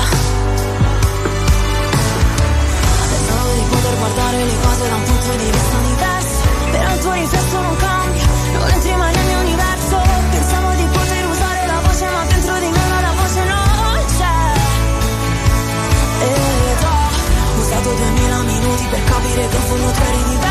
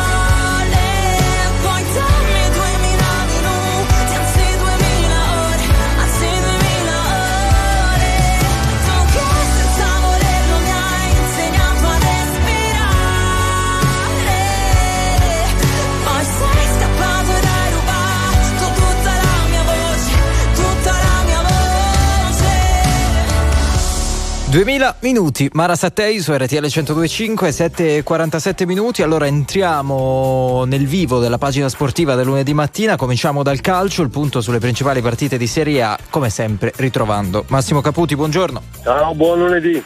Allora Massimo, partiamo dalla Roma che ha battuto la Juventus eh, con il cuore, con lo spirito di squadra. I bianconeri probabilmente, diciamocelo, avrebbero meritato il pareggio. Ci racconti un po' qual è la tua opinione sulla partita dell'Olimpico, che tra l'altro hai visto dal vivo?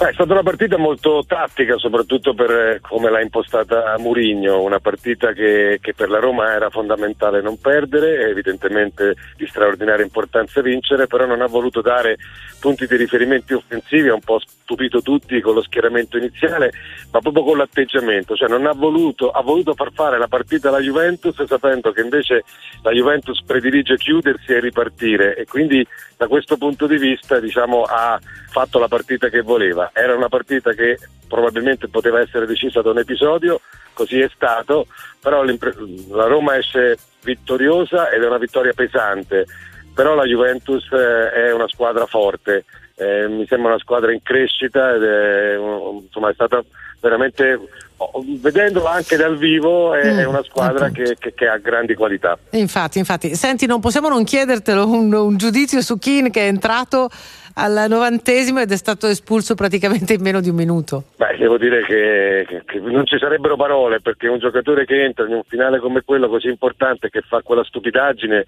insomma, non, non- non ha bisogno di commenti, è, è un giocatore che conferma ancora una volta di avere delle qualità tecniche ma non avere la testa giusta per poter fare il giocatore ad alti livelli.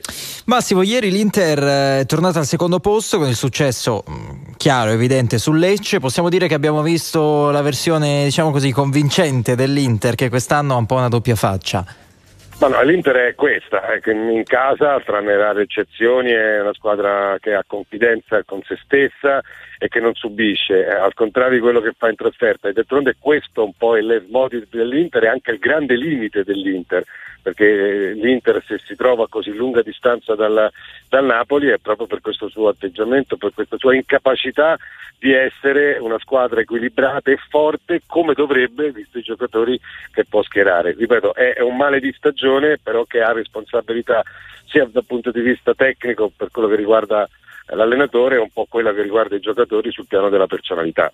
Il commento di Massimo Caputi in diretta su RTL 1025. Grazie ovviamente come sempre, torniamo a sentirci lunedì e buona settimana. Grazie anche a voi, buona settimana. Grazie naturalmente, ma c'è anche la Formula 1, ne parliamo questa mattina con Carlo Vanzini, bentornato. Buongiorno Carlo. Ciao, ciao, buon lunedì a tutti. Ciao, ciao. Allora, prima gara del 2023 con una bella doppietta, Red Bull eh, e le Ferrari naturalmente in difficoltà inseguono, questo è il quadro di ieri. Insomma, diciamo che rispetto alla scorsa stagione non è che si vedano grandi cambiamenti.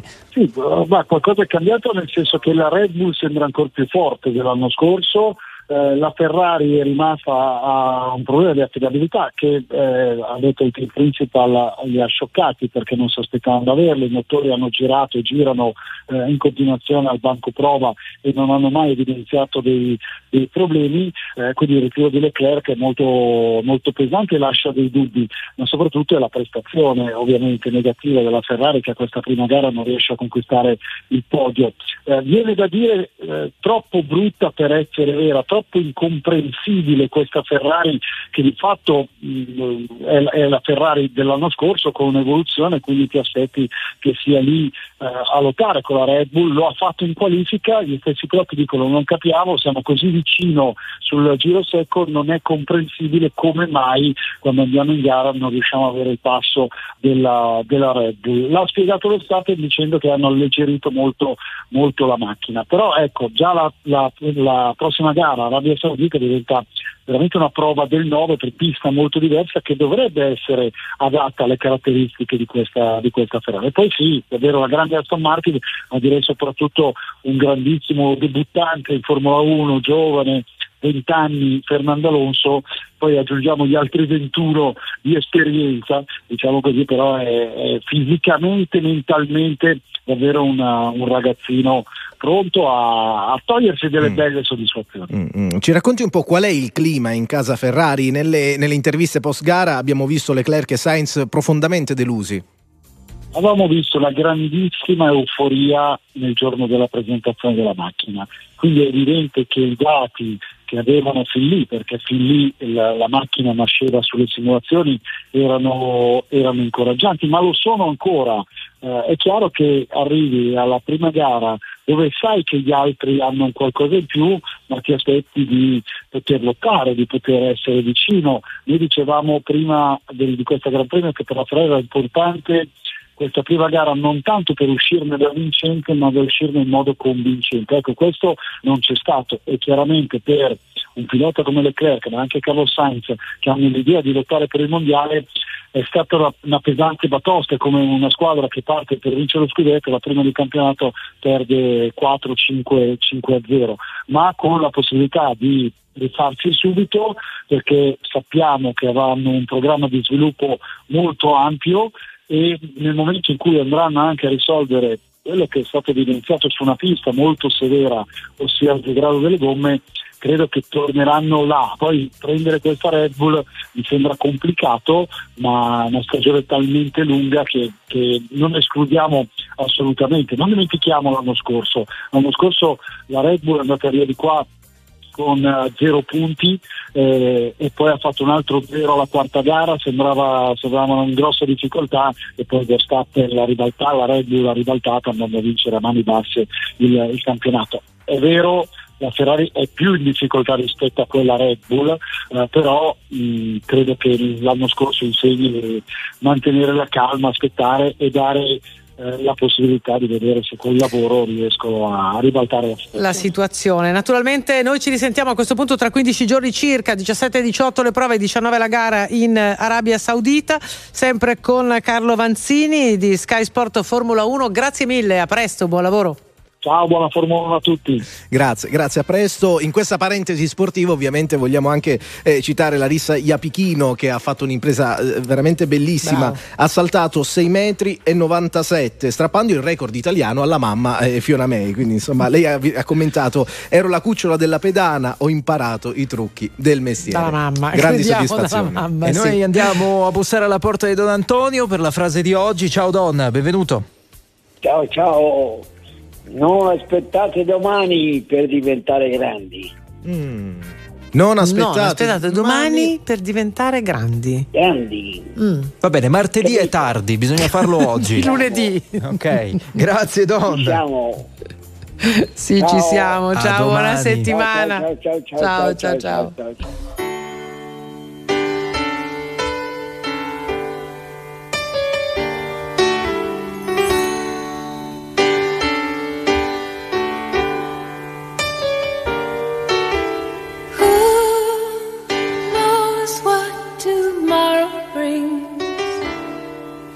In a world few hearts survive. All I know is the way I feel when it's real. I keep it alive. The road is long.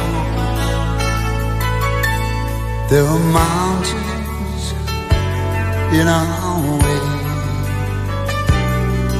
but we climb a stair every day. The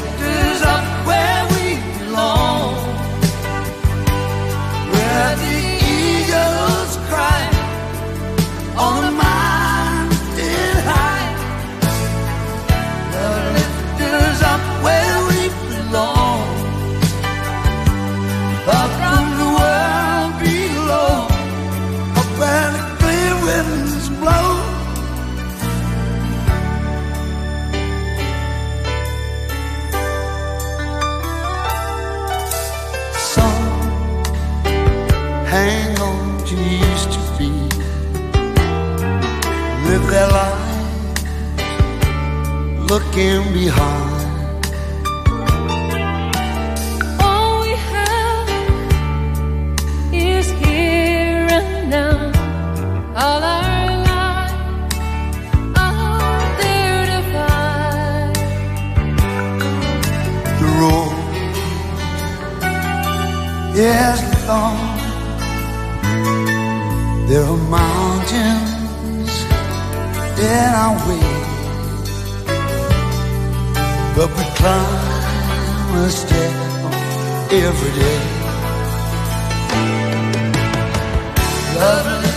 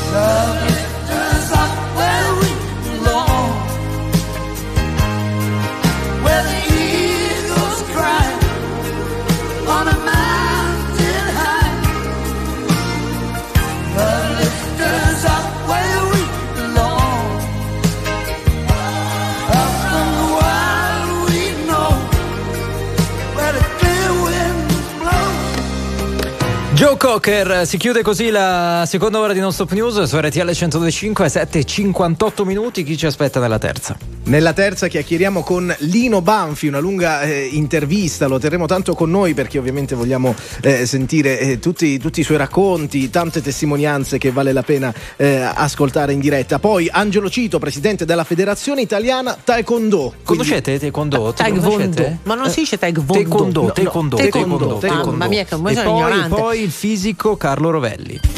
RTL 1025 Time Sono le 8 anche a Cologne, in provincia di Brescia.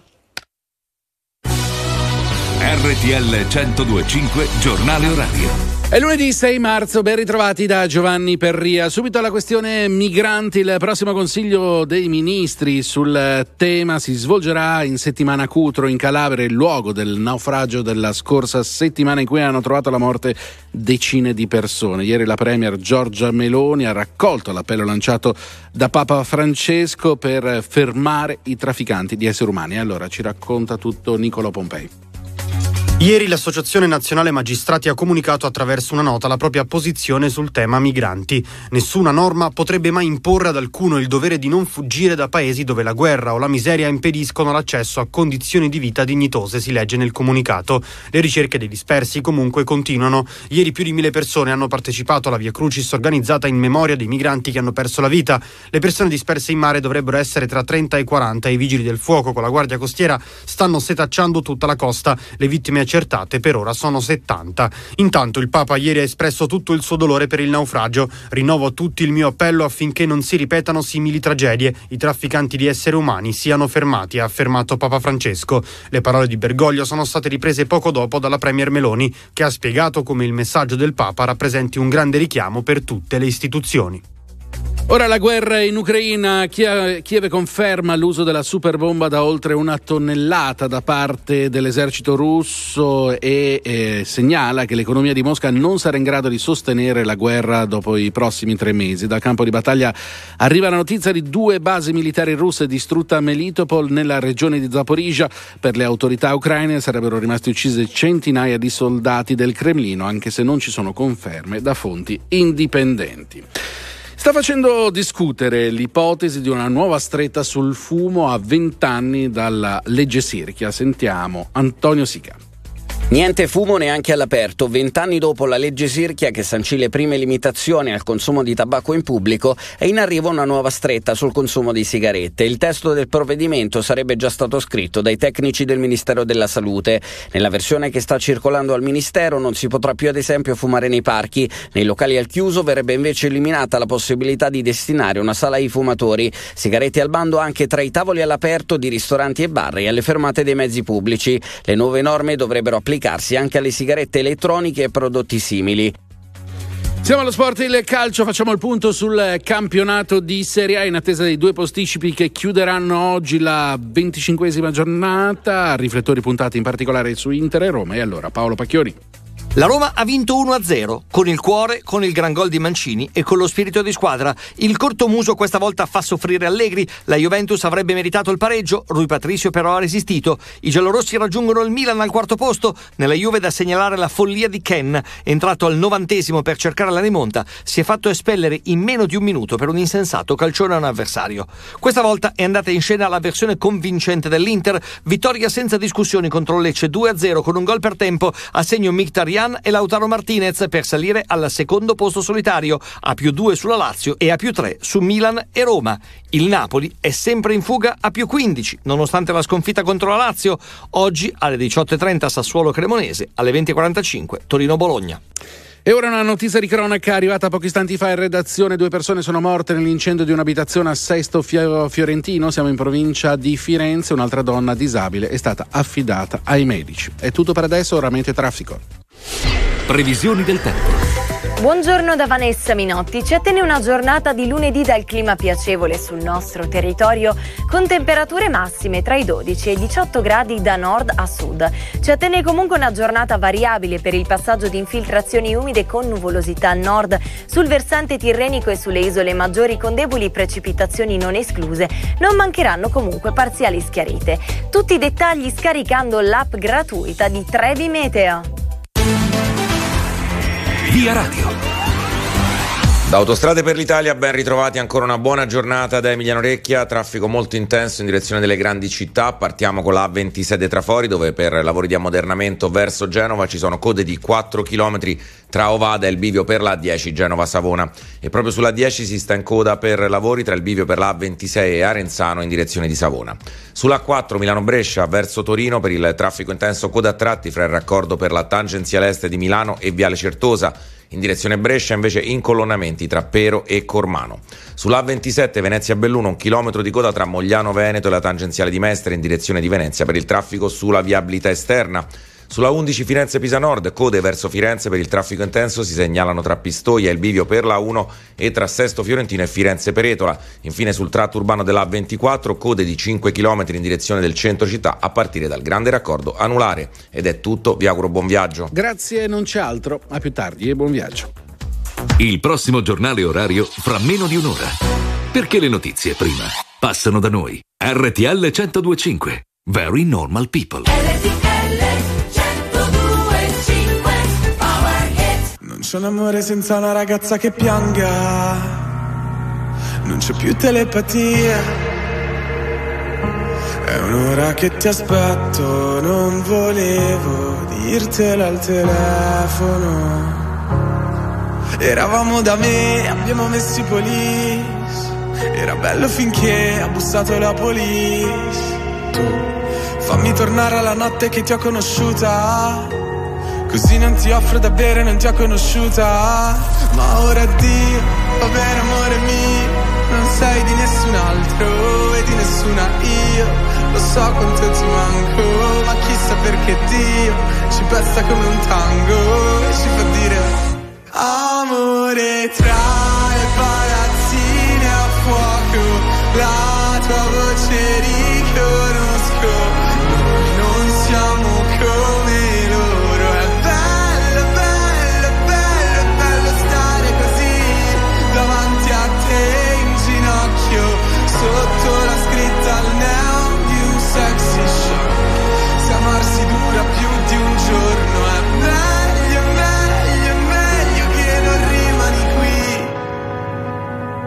Tornerò un lunedì.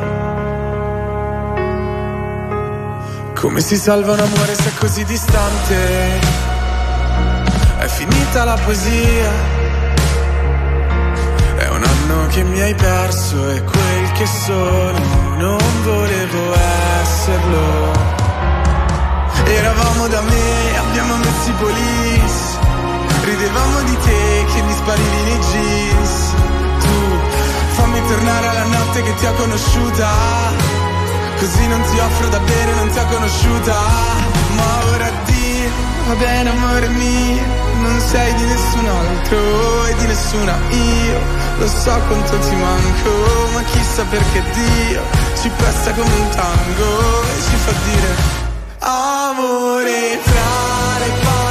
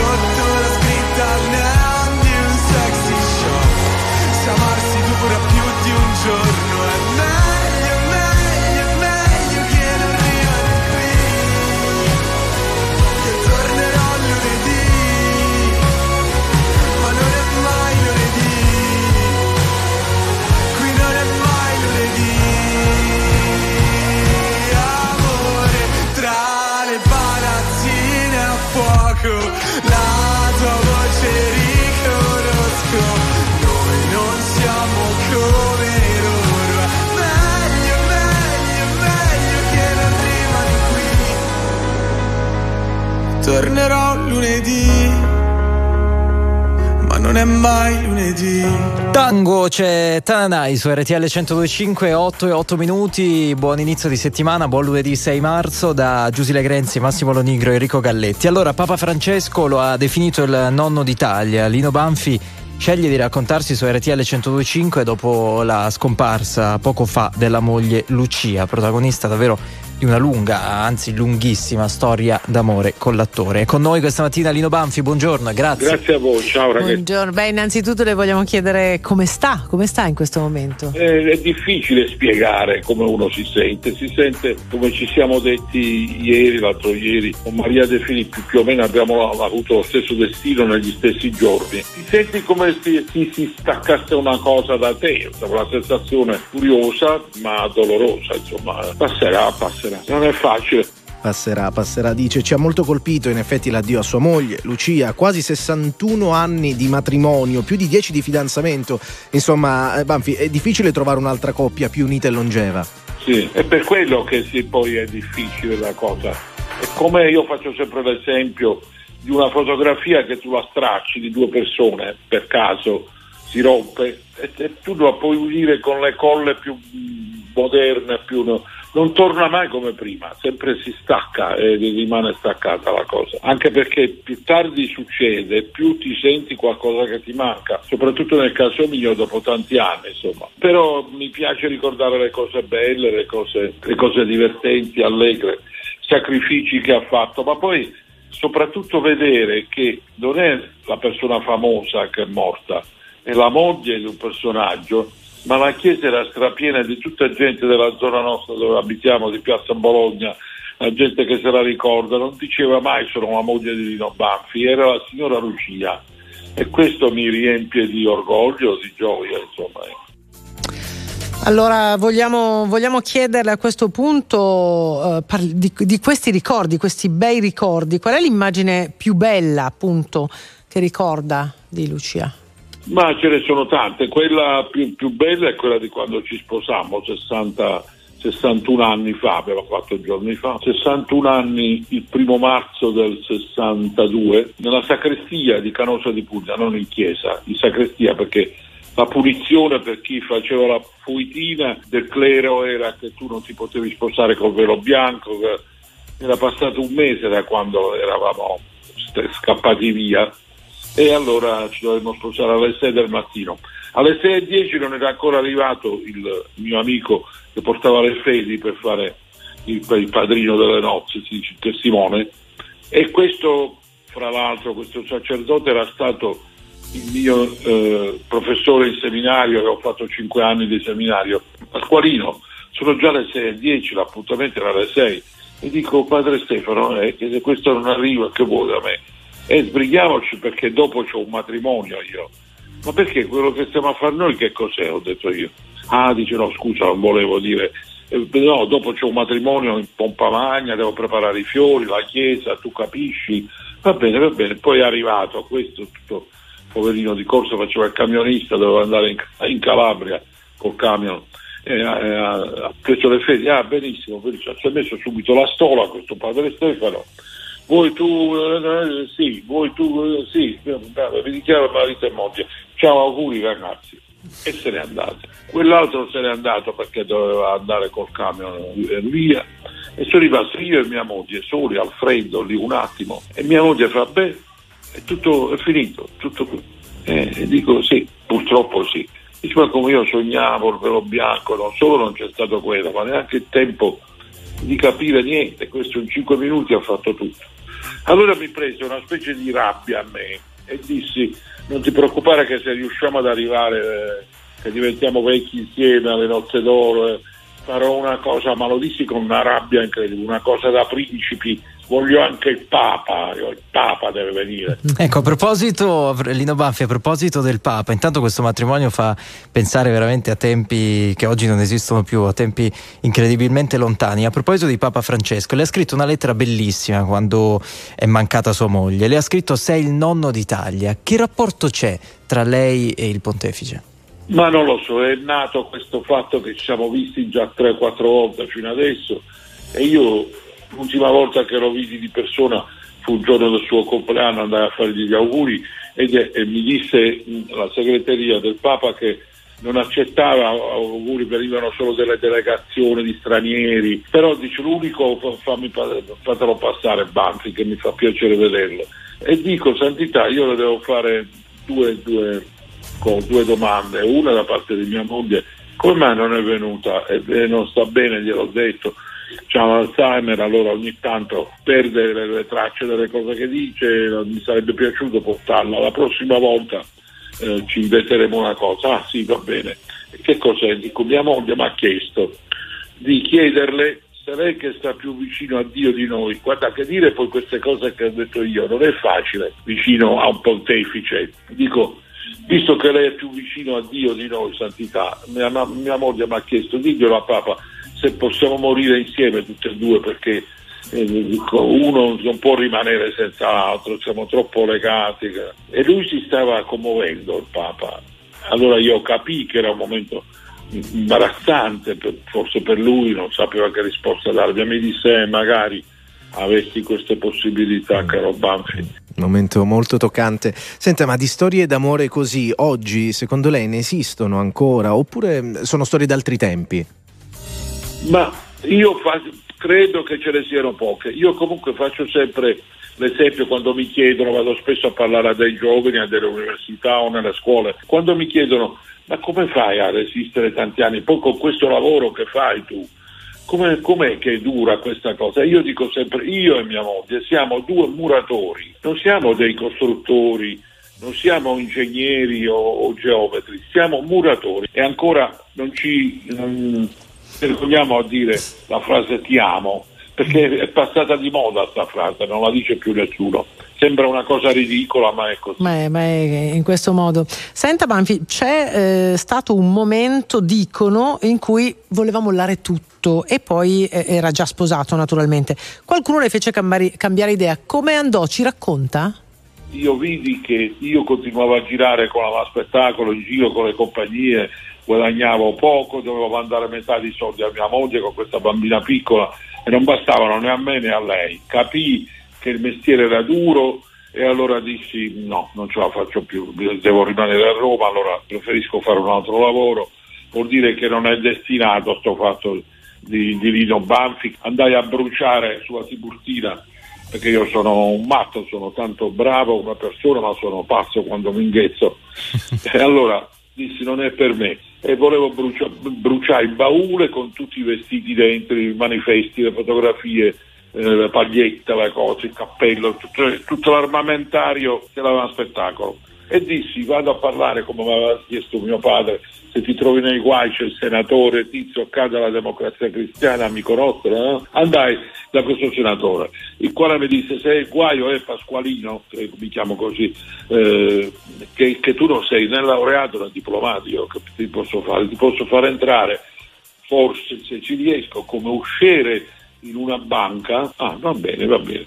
Io tornai a casa tutto triste e Lucia, mia moglie, mi fa, beh, eh, ho raccontato la cosa, lei non dormiva, io non dormivo, erano le due e mezzo, le tre di notte, non riuscivamo a dormire, poi mi guarda e mi fa, senti, ma perché io devo avere vicino un marito triste, cioè un triste che non riesce a realizzare quello che sogna di fare e fa semmai un, lavoro contro la sua volontà? Tanto i debiti dai cravattari ce l'abbiamo, aveva imparato a dire questo termine cravattaro che prima non sapeva, io glielo spiegai bene. Da 800 mila lire che presi da questi, mi ricordo poi ho pagato 2 milioni e qualcosa tra interessi e tutti, a rate, venivano a prendersi eh, una volta il lenzuolo, una volta la caterina di mia moglie. Tutto questo per dirla papera papera alla Banfi, dopo dopo tanti anni va ricompensato a questa donna che non gliene è fregato niente del mestiere fisso, del posto fisso. Voleva vicino un marito felice, felice, perlomeno contento di quello che faceva, almeno era quello che sognava di fare. Allora io ho preso il coraggio e dico va bene, riprenderò e mi è andata bene. Quindi io ho sempre ringraziato questa grande donna che ha fatto questo grande sacrificio, non è da tutti dire fai questo che stai facendo, anche se siamo morti di fame continuiamo a esserlo, però siamo felici. Ecco. Una scelta è sì, un appoggio che non è da tutti, come, come, lei diceva. Senta, il suo vero nome è Pasquale Zagaria. Beh, come mai Lino Banfi c'entra Totò? Sì, perché io andai con un biglietto di raccomandazione da Totò mandato dal padrone dell'Ambra Iovinelli. Mi andò con questo biglietto di raccomandazione da Totò pregandomi di non leggerlo, chiuso, io invece ho trasgredito, feci tutto il fatto del vapore, del, della candela lì per aprire la busta e leggere, dove c'era scritto ti mando questo eh, Lino Zaga che è un ragazzo, un attore che lavora qui, è molto bravo, è fresco di studi, non si perde nei congiuntivi e nei condizionali, c'era scritto, questa è molto bella come, come sì. dire colto, non si perde nei congiuntivi e nei condizionali. Io c'è un biglietto che mi ha mandato Graziano Iovinendi, mi ha dato per il principe. Dopo un po' riuscì lui con una vestaglia, tutto profumato, una vestaglia che mi è rimasta impressa per color bordeaux, con lo stemma sul taschino sinistro della vestaglia, E mi fa, ah, fai la spettacolo, dice Graziano, bravo, bravo, una bella scuola. Come ti chiami? Dico, mi chiamo Lino Zaga, il principe. E Lino che è il diminutivo di Pasquale. Ah, Pasquale, Pasquale, un bel nome anche napoletano, Pasquale. no? E Zaga che è il diminutivo di Zagaria. E subito lui mi disse, cambiano. Come? Perché principe? Perché i diminutivi dei nomi portano bene, i diminutivi dei cognomi portano male. Tanto a te che ti, sei agli inizi, quindi lo puoi cambiare benissimo. Ah, sicuramente lo cambierò, principe, grazie. E quindi così è nato Lino Banfi. Torniamo un attimo al nonno d'Italia. Tutti l'hanno amato in un medico in famiglia, ma eh, un ritorno di nonno libero lo esclude? Ma magari ci fosse, ho, ho già parlato con la, Mirati, la, la direttrice della fiction, non si sa, può anche darsi che facciano uno o due puntate come riepilogo, non so come si chiama, spin-off, queste cose per ricordare questa fiction che è andata benissimo, una serialità perché è durata 20 anni, 25 anni, ha fatto 130, 140 puntate. Comunque un bel ricordo formativo Mm. di nonno libero. Eh, peccato, peccato davvero che non Facciamo una petizione, non la lanciamo più, noi. diciamo sì, adesso si fa Lino Banfi, davvero grazie, grazie tantissime per essere stato con noi. Eh, la salutiamo, la ringraziamo e ci sentiamo presto. Ciao ragazzi, ciao ciao. Andiamo con la notizia, accelera l'inchiesta sulla tragedia di Cutro, le testimonianze dei migranti che potrebbero essere acquisite in sede di incidente probatorio che verrà chiesto dalla Procura della Repubblica di Crotone potrebbero quindi essere messe a confronto con la versione di tre dei quattro trafficanti che erano a bordo del barcone, schiantatosi, lo ricordiamo, contro una secca all'alba di domenica scorsa. Non vedo rischi di scissione nel PD, lo ha detto la segretaria del Partito Democratico Ellie Schlein. Faccio un appello al popolo delle primarie, iscrivetevi al Partito Democratico, ha detto ancora la dirigente PD. Su di me tanto calore, non consenso organizzato. Ha concluso.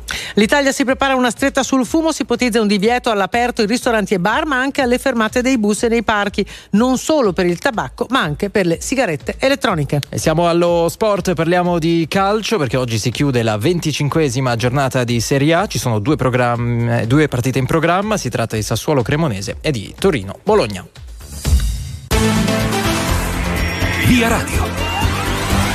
Da Autostrade per l'Italia ben ritrovati da Emiliano Recchia, circolazione molto intensa sulla nostra rete, le principali notizie partendo dalla A26 Trafori dove per lavori di ammodernamento verso Genova ci sono code di 4 km tra Ovada e il bivio per la A10 Genova-Savona e proprio sulla A10 si sta in coda sempre per lavori tra il bivio per la A26 e Arenzano in direzione di Savona.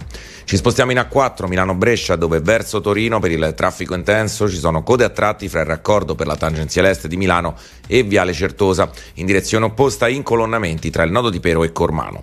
Sulla 9 Lenate Chiasso traffico incolonnato per un cantiere tra Como Centro e Como Montolimpino verso la Svizzera mentre sulla 11 Firenze e Pisa Nord code verso Firenze per il traffico intenso tra Pistoia e il bivio per la 1 e 3 km di coda tra Firenze Ovest e Firenze Peretola. Fine sul tratto urbano della 24 Roma Teramo. Tra la fine della Complanare e la tangenziale est 4 km di coda in direzione del centro città per il traffico congestionato. E da Autostrade per l'Italia è tutto. Fate buon viaggio. Grazie e buon viaggio anche da parte nostra. A proposito di buon viaggio, chissà quanti ci stanno ascoltando in questo momento dall'autoradio, mentre sono in macchina o dall'applicazione, però insomma in movimento, ci sono le stime di Feder Carrozzieri che prova a capire quanto costa mantenere un'auto nel 2023 tra rincari, caro energia, caro carburanti. Cioè tutto compreso quindi? il titolo è tanto, credo. Ta- siamo- Tanto, tanto, sì, ma quanto? 4.200 euro l'anno. Vi ha messo tutto? Tutto, carburanti, cambio gomme, bollo, assicurazione. Sosta caffè. Ecco, poi c'è chi ha la rata e ovviamente lì è, è il costo E quello aumenta. di più, quello di più. State con noi, torniamo tra poco, sempre in diretta.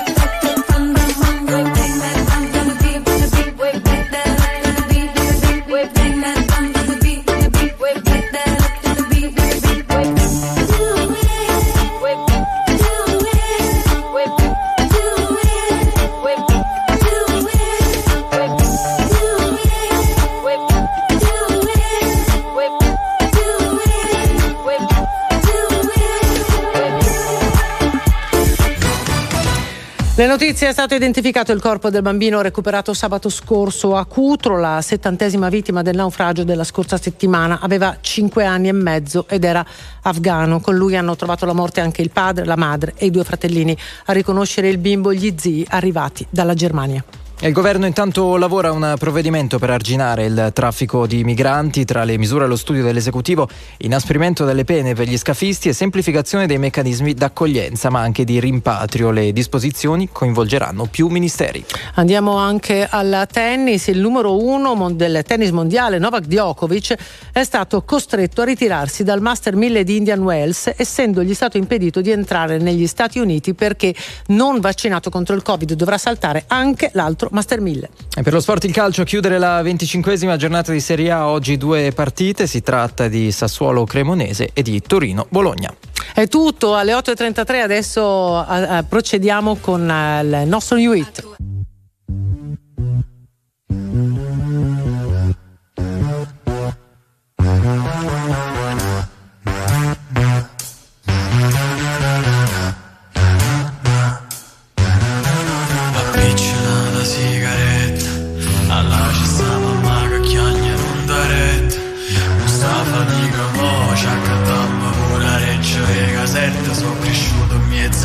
A via, saccio che la come aspetta. Guaglione lo sistema, muovo sistematta cosa, in mezzo a via, meglio a te ne fierro, a le rosa, vado a sta carcerata. Me casa, gli facevo le mani quella che chi lo me frate, e mi fa male lo colo, sai pure tu. Non ci vaga a scuola, no, ma non ci vaga più. Acchiappa una caiola con un guide fumo sta fuori, non posso fare più Non ti preoccupare io, ci sto mare fuori Ci sto mare fuori,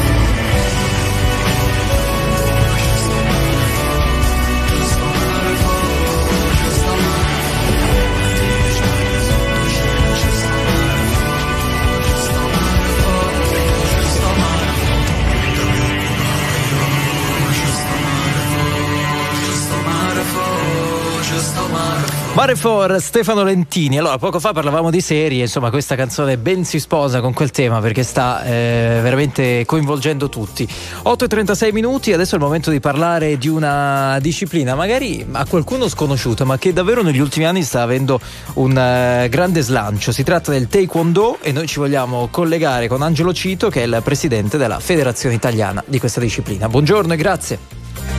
Buongiorno a voi. Buongiorno, naturalmente due cose subito ci facciamo raccontare in breve ovviamente di che cosa si tratta e poi ci sono questi risultati molto belli a Sofia.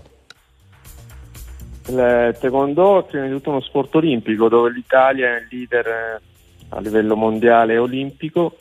È uno sport che proviene dalle arti marziali ma dal 2000 è uno sport a tutti gli effetti olimpico. abbiamo atleti molto importanti che ci eh, danno grande sos- soddisfazione a livello internazionale. Questa è la sintesi. Quindi mo- molto, molto chiaramente, tra poco arriviamo appunto a queste soddisfazioni di cui parlavamo. Dicevamo che è in grande ascesa in questo momento. Quali sono eh, i fattori che spingono le persone ovviamente a provare questa disciplina? Guarda, il taekwondo è uno sport molto morde- moderno e piace molto ai giovani, è dinamico, è uno sport che ha sposato la tecnologia, pertanto è, dal punto di vista di risultati mm, sul campo di gara è completamente elettronico, se gli atleti sono protetti, perciò eh, è molto sicuro dal punto di vista fisico, è uno sport da combattimento, pertanto questo affascina molto i ragazzi e soprattutto poi è uno sport che come difesa personale eh, ne ha fatto sempre la, la propria essenza. È uno sport che... Sì, Sì, no, prego, prego. Uno sport che è praticato in 214 paesi al mondo, attualmente è una delle discipline più diffuse a livello sportivo dal Comitato Olimpico Internazionale. Ecco, un mondo e una disciplina, quella del taekwondo, molto attenta anche a quello che è l'aspetto umanitario. Ci raccontava nel fuori onda eh, di, una suo- di una sua esperienza in Giordania. Mm, ce la racconta perché credo che sia molto significativa, cioè quando lo sport incontra dei temi che sono fondamentali per molte popolazioni. Taekwondo a livello internazionale eh, ha fondato una fondazione umanitaria proprio per andare incontro a quelle che sono le esigenze di- delle persone, soprattutto dei bambini che hanno maggiori difficoltà. Perciò eh, abbiamo, seguiamo e abbiamo aperto diversi campi per- all'interno di diversi campi per rifugiati a livello mondiale dei centri, delle palestre dove i bambini possono fare sport e soprattutto taekwondo.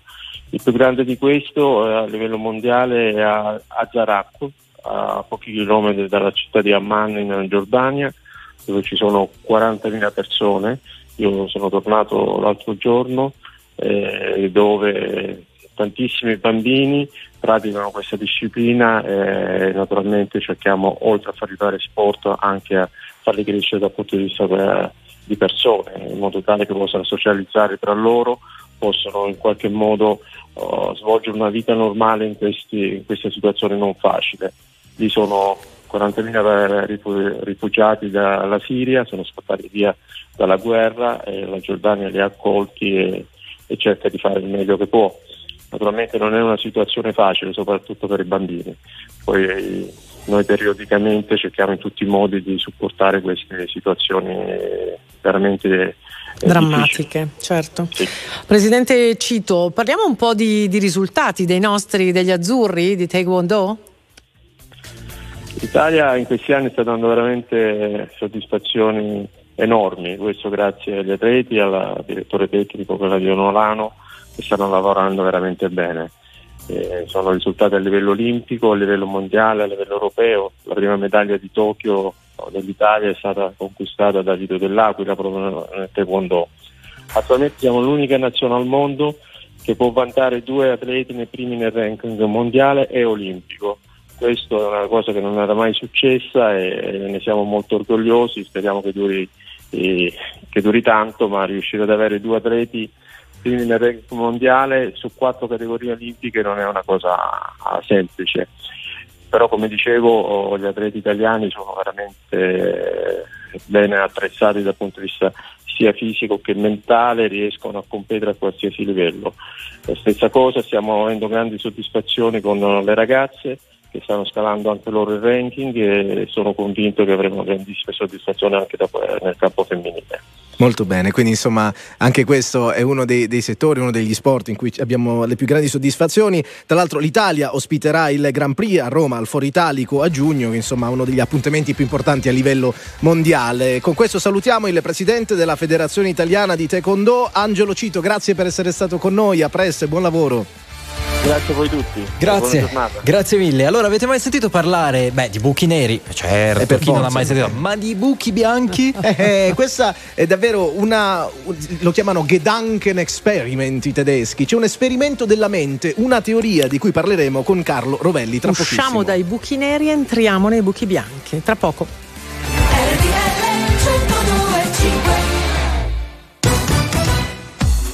Non vedo rischi di scissione nel PD, lo ha detto la segretaria del Partito Democratico Ellie Schlein durante un'intervista che tempo che fa. Faccio un appello al popolo delle primarie, iscrivetevi al Partito Democratico, ha detto ancora la dirigente PD. Su di me tanto calore, non consenso organizzato, ha poi dichiarato. Papa Francesco ha espresso dolore ieri per le vittime del naufragio di otto giorni fa in Calabria. I trafficanti di esseri umani siano fermati, ha detto Bergoglio. Per la Presidente del Consiglio Giorgia Meloni le parole del Santo Padre rappresentano un grande richiamo per tutte le istituzioni. La cronaca Sesto Fiorentino in provincia di Firenze, due persone sono morte nell'incendio di un'abitazione all'interno, anche una disabile che è stata affidata ai medici del 118. Le vittime, un uomo e una donna, si trovavano al piano superiore della villetta unifamiliare, ancora non è chiaro che cosa abbia scatenato il rogo. 8 e 46 minuti, l'ultima parte di Non Stop News, come ogni mattina siamo insieme fino alle 9, come promesso parliamo di scienza, parliamo di fisica, parliamo di questo libro che si chiama Buchi Bianchi, edito da Adelphi, è un libro che ci spinge a immaginare eh, e che ha spinto l'autore a immaginare una teoria che potrebbe spiegare alcuni fenomeni fisici che per noi magari sembrano lontanissimi, ma che potrebbero diventare spesso, eh, potrebbero trovare riscontro davvero poi come appunto la storia della scienza ci ha insegnato. Carlo Rovelli, fisico, in libreria appunto come detto con Buchi Bianchi, grazie per essere con noi, buongiorno. Buongiorno, grazie di questo invito. Buongiorno, allora i fisici prevedono l'esistenza di entità che nessuno ha mai visto. Allora, noi le facciamo una premessa: siamo la radio dei very normal people, no? Delle persone normali che stamattina vanno a lavorare, eccetera, eccetera. Quindi lei scommette sull'esistenza dei buchi bianchi, quindi non dei buchi neri, dei buchi bianchi. Allora, le va di spiegare nei termini più semplici possibili a noi che siamo very normal di che cosa si tratta? no, leggete il libro. Il libro è un racconto di viaggio, un viaggio in cui si entra dentro un buco nero, si va fino in fondo, si, si salta sul buco bianco e si esce dal buco bianco. E non sappiamo se esistono i buchi bianchi, è una, è una scommessa, è anche una, un, un, tentativo di capire le cose che, non, che, ancora non capiamo. Perché i buchi bianchi, i buchi neri sono nel cielo, vediamo la materia che cade dentro e, e, ci chiediamo dove va a finire. Non lo sappiamo e quindi la scienza è proprio cercare di immaginare quello che, quello che non sappiamo, quello che non vediamo. E, ed è un viaggio, questo è un tipo di viaggio di, di, di questa entrata e uscita dentro, dentro i buchi neri e fuori dai buchi bianchi. Ma potrebbe essere, Rovelli, un viaggio che ha a che vedere con il concetto di, di speranza, no? Immagino che fino a, a prima dell'ipotesi dei buchi bianchi il buco nero è un luogo dove poi sparisce e non c'è più nulla. Ma sì, speranza no, speranza no, diciamo, speranza perché diciamo, la, la, vita è bella così, anche se, anche se, fini, se, finisse in un buco nero, però ci interessa sapere come davvero, non, non, non sperare. L'emozione del tempo che passa, l'emozione delle, delle cose che non sappiamo, di andare lontano con la mente. Questo, eh, di questo parla il libro. Esatto, lei appunto ha utilizzato la parola viaggio e sin dalle prime pagine vorrei leggere qualche riga. Lei dice ho, in mente un piano di volo, arriviamo sul bordo dell'orizzonte, entriamo, scendiamo fino in fondo, attraversiamo il fondo, riemergiamo nel buco bianco, ci chiediamo cosa accade se il tempo torna indietro, usciamo infine a rivedere le stelle. Questa è una citazione dantesca, lei è un po' come Dante, Rovelli. È, la, è la, stessa, la, stessa, emozione, la stessa emozione sia nella scienza che in tutte le arti. E voi dovevate mettere una musica, una musica strepitosa in un gruppo rock che parla dei buchi bianchi, che è uscita da poco, il Bella Donna, una canzone che si chiama Nothing Shines Unless It Burns, mettetela perché è bellissima, è strepitosa, che parla proprio di questa emozione qui, che è la stessa emozione che c'è nel mio libro, la stessa emozione che c'è nella Divina Commedia, questo viaggiare, andare lontano, e, e, e, rischiare di bruciare. Certo, è una bella segnalazione, cioè musica e questo tipo di studio possono andare di esatto. pari passo, ci sono due alleate? Sì, assolutamente. Questa canzone rock usano un pezzo della mia voce, un pezzo del, di me che leggo una parte del, eh, del mio scritto. Mettetela, mettetela, mettetela, bellissima. la, stiamo, la, stiamo, cercando, i nostri registi la stanno cercando, Rovelli. Eh sì, cercatela assolutamente. sì, anche io ve l'avevo detto prima, voi mi avevate detto che l'aveste messa. Quindi ah, vabbè, insomma, adesso poi bisogna andare in redazione. Che figuracce che abbiamo fatto con Rovelli, adesso, adesso, esatto, adesso esatto, vediamo esatto. se riusciamo a recuperarla. Eh, allora, ci, ci, racconta a che, punto, a che punto sono questi studi che state facendo? Insomma, sappiamo Ma, che... Diciamo, la, la cosa, eh, eh, c'è una parte di tutta questa storia che la conosciamo molto bene, eh, che è tutta la parte che riguarda i buchi neri. Cioè i buchi neri abbiamo una teoria che li descrive eh, molto bene, che risale ad Einstein e che ha avuto delle conferme strepitose. La cosa bella di buchi neri è che eh, quando io studiavo eh, un po' di tempo fa, perché io non sono un ragazzetto, eh, erano come buchi bianchi adesso, cioè eh, erano un'ipotesi, eh, non si sapeva se, se c'erano. Io li studiavo a scuola, sognavo che strana cosa i buchi neri, si entra all'orizzonte, la distorsione dello spazio, la distorsione del tempo.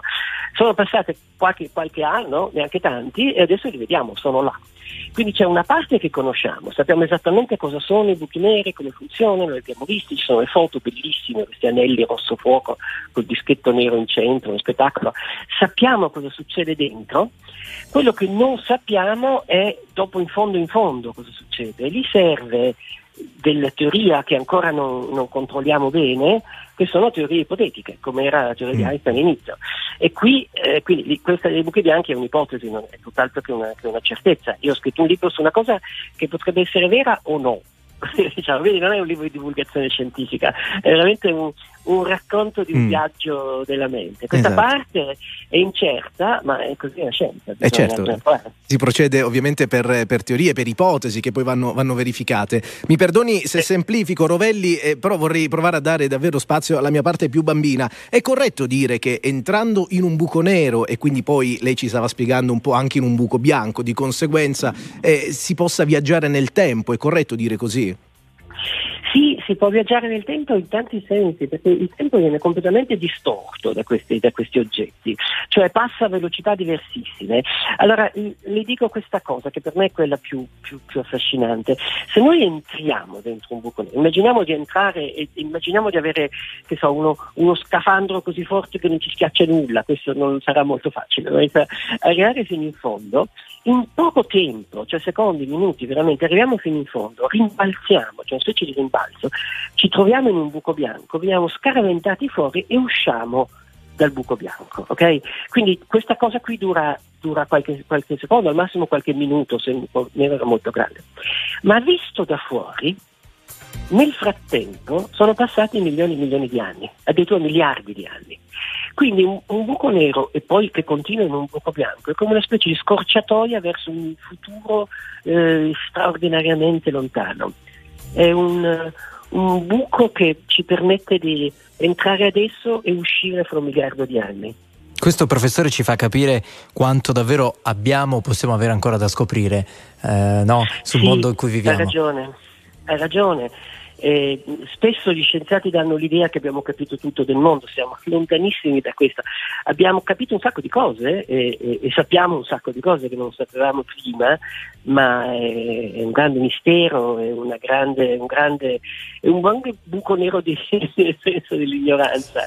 E questo è il bello della scienza, secondo me, perché il bello è proprio questa sensazione di poter guardare dove ancora non sappiamo e cercare di eh, di immaginare, di volare là con la fantasia.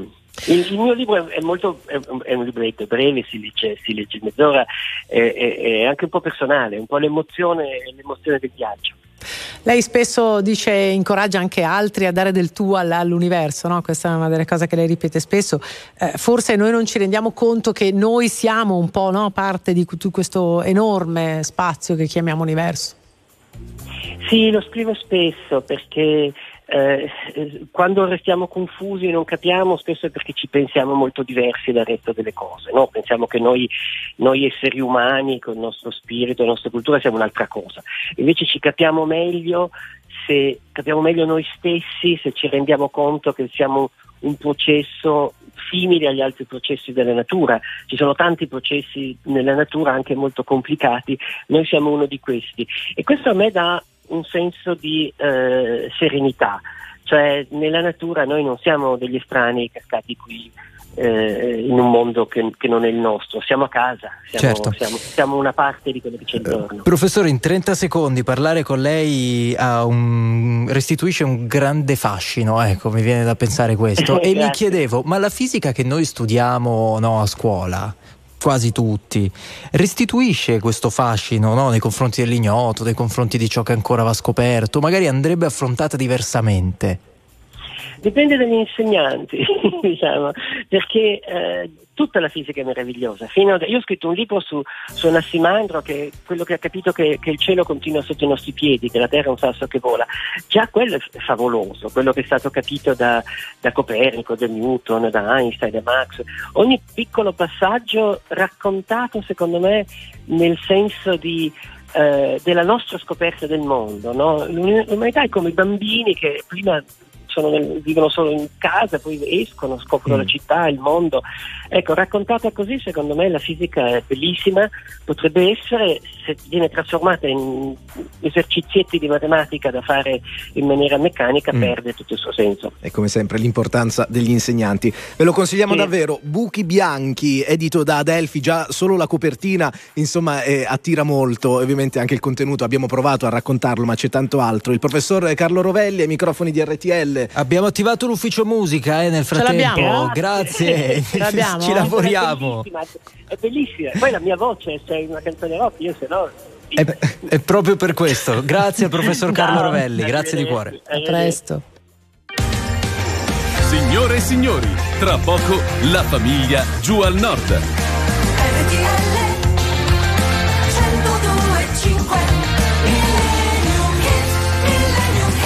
8 e 56, siamo quasi alla fine di questa puntata ricca di ospiti e naturalmente vale la pena ricordare che per vedere e rivedere tutte le interviste c'è la piattaforma RTL 1025 Play ma che dialoga con l'ecosistema dei social di RTL 1025 dove siamo davvero ovunque e lì si possono recuperare tutte le interviste perse. Ci sono i Rolling Stones a chiudere con noi con la loro Miss You.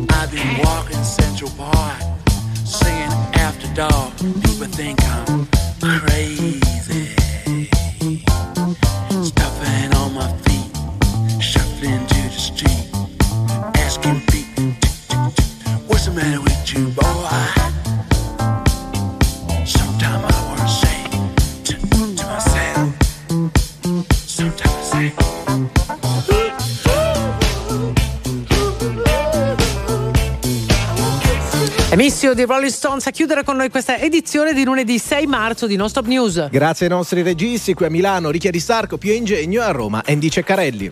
Molto bene, noi ci ritroviamo domani a partire dalle 6. Grazie a Giovanni Perria in redazione, grazie a Massimo Lonigro. Grazie a Giusy Legrenzi. Enrico Galletti. Ciao, a domani. Ciao.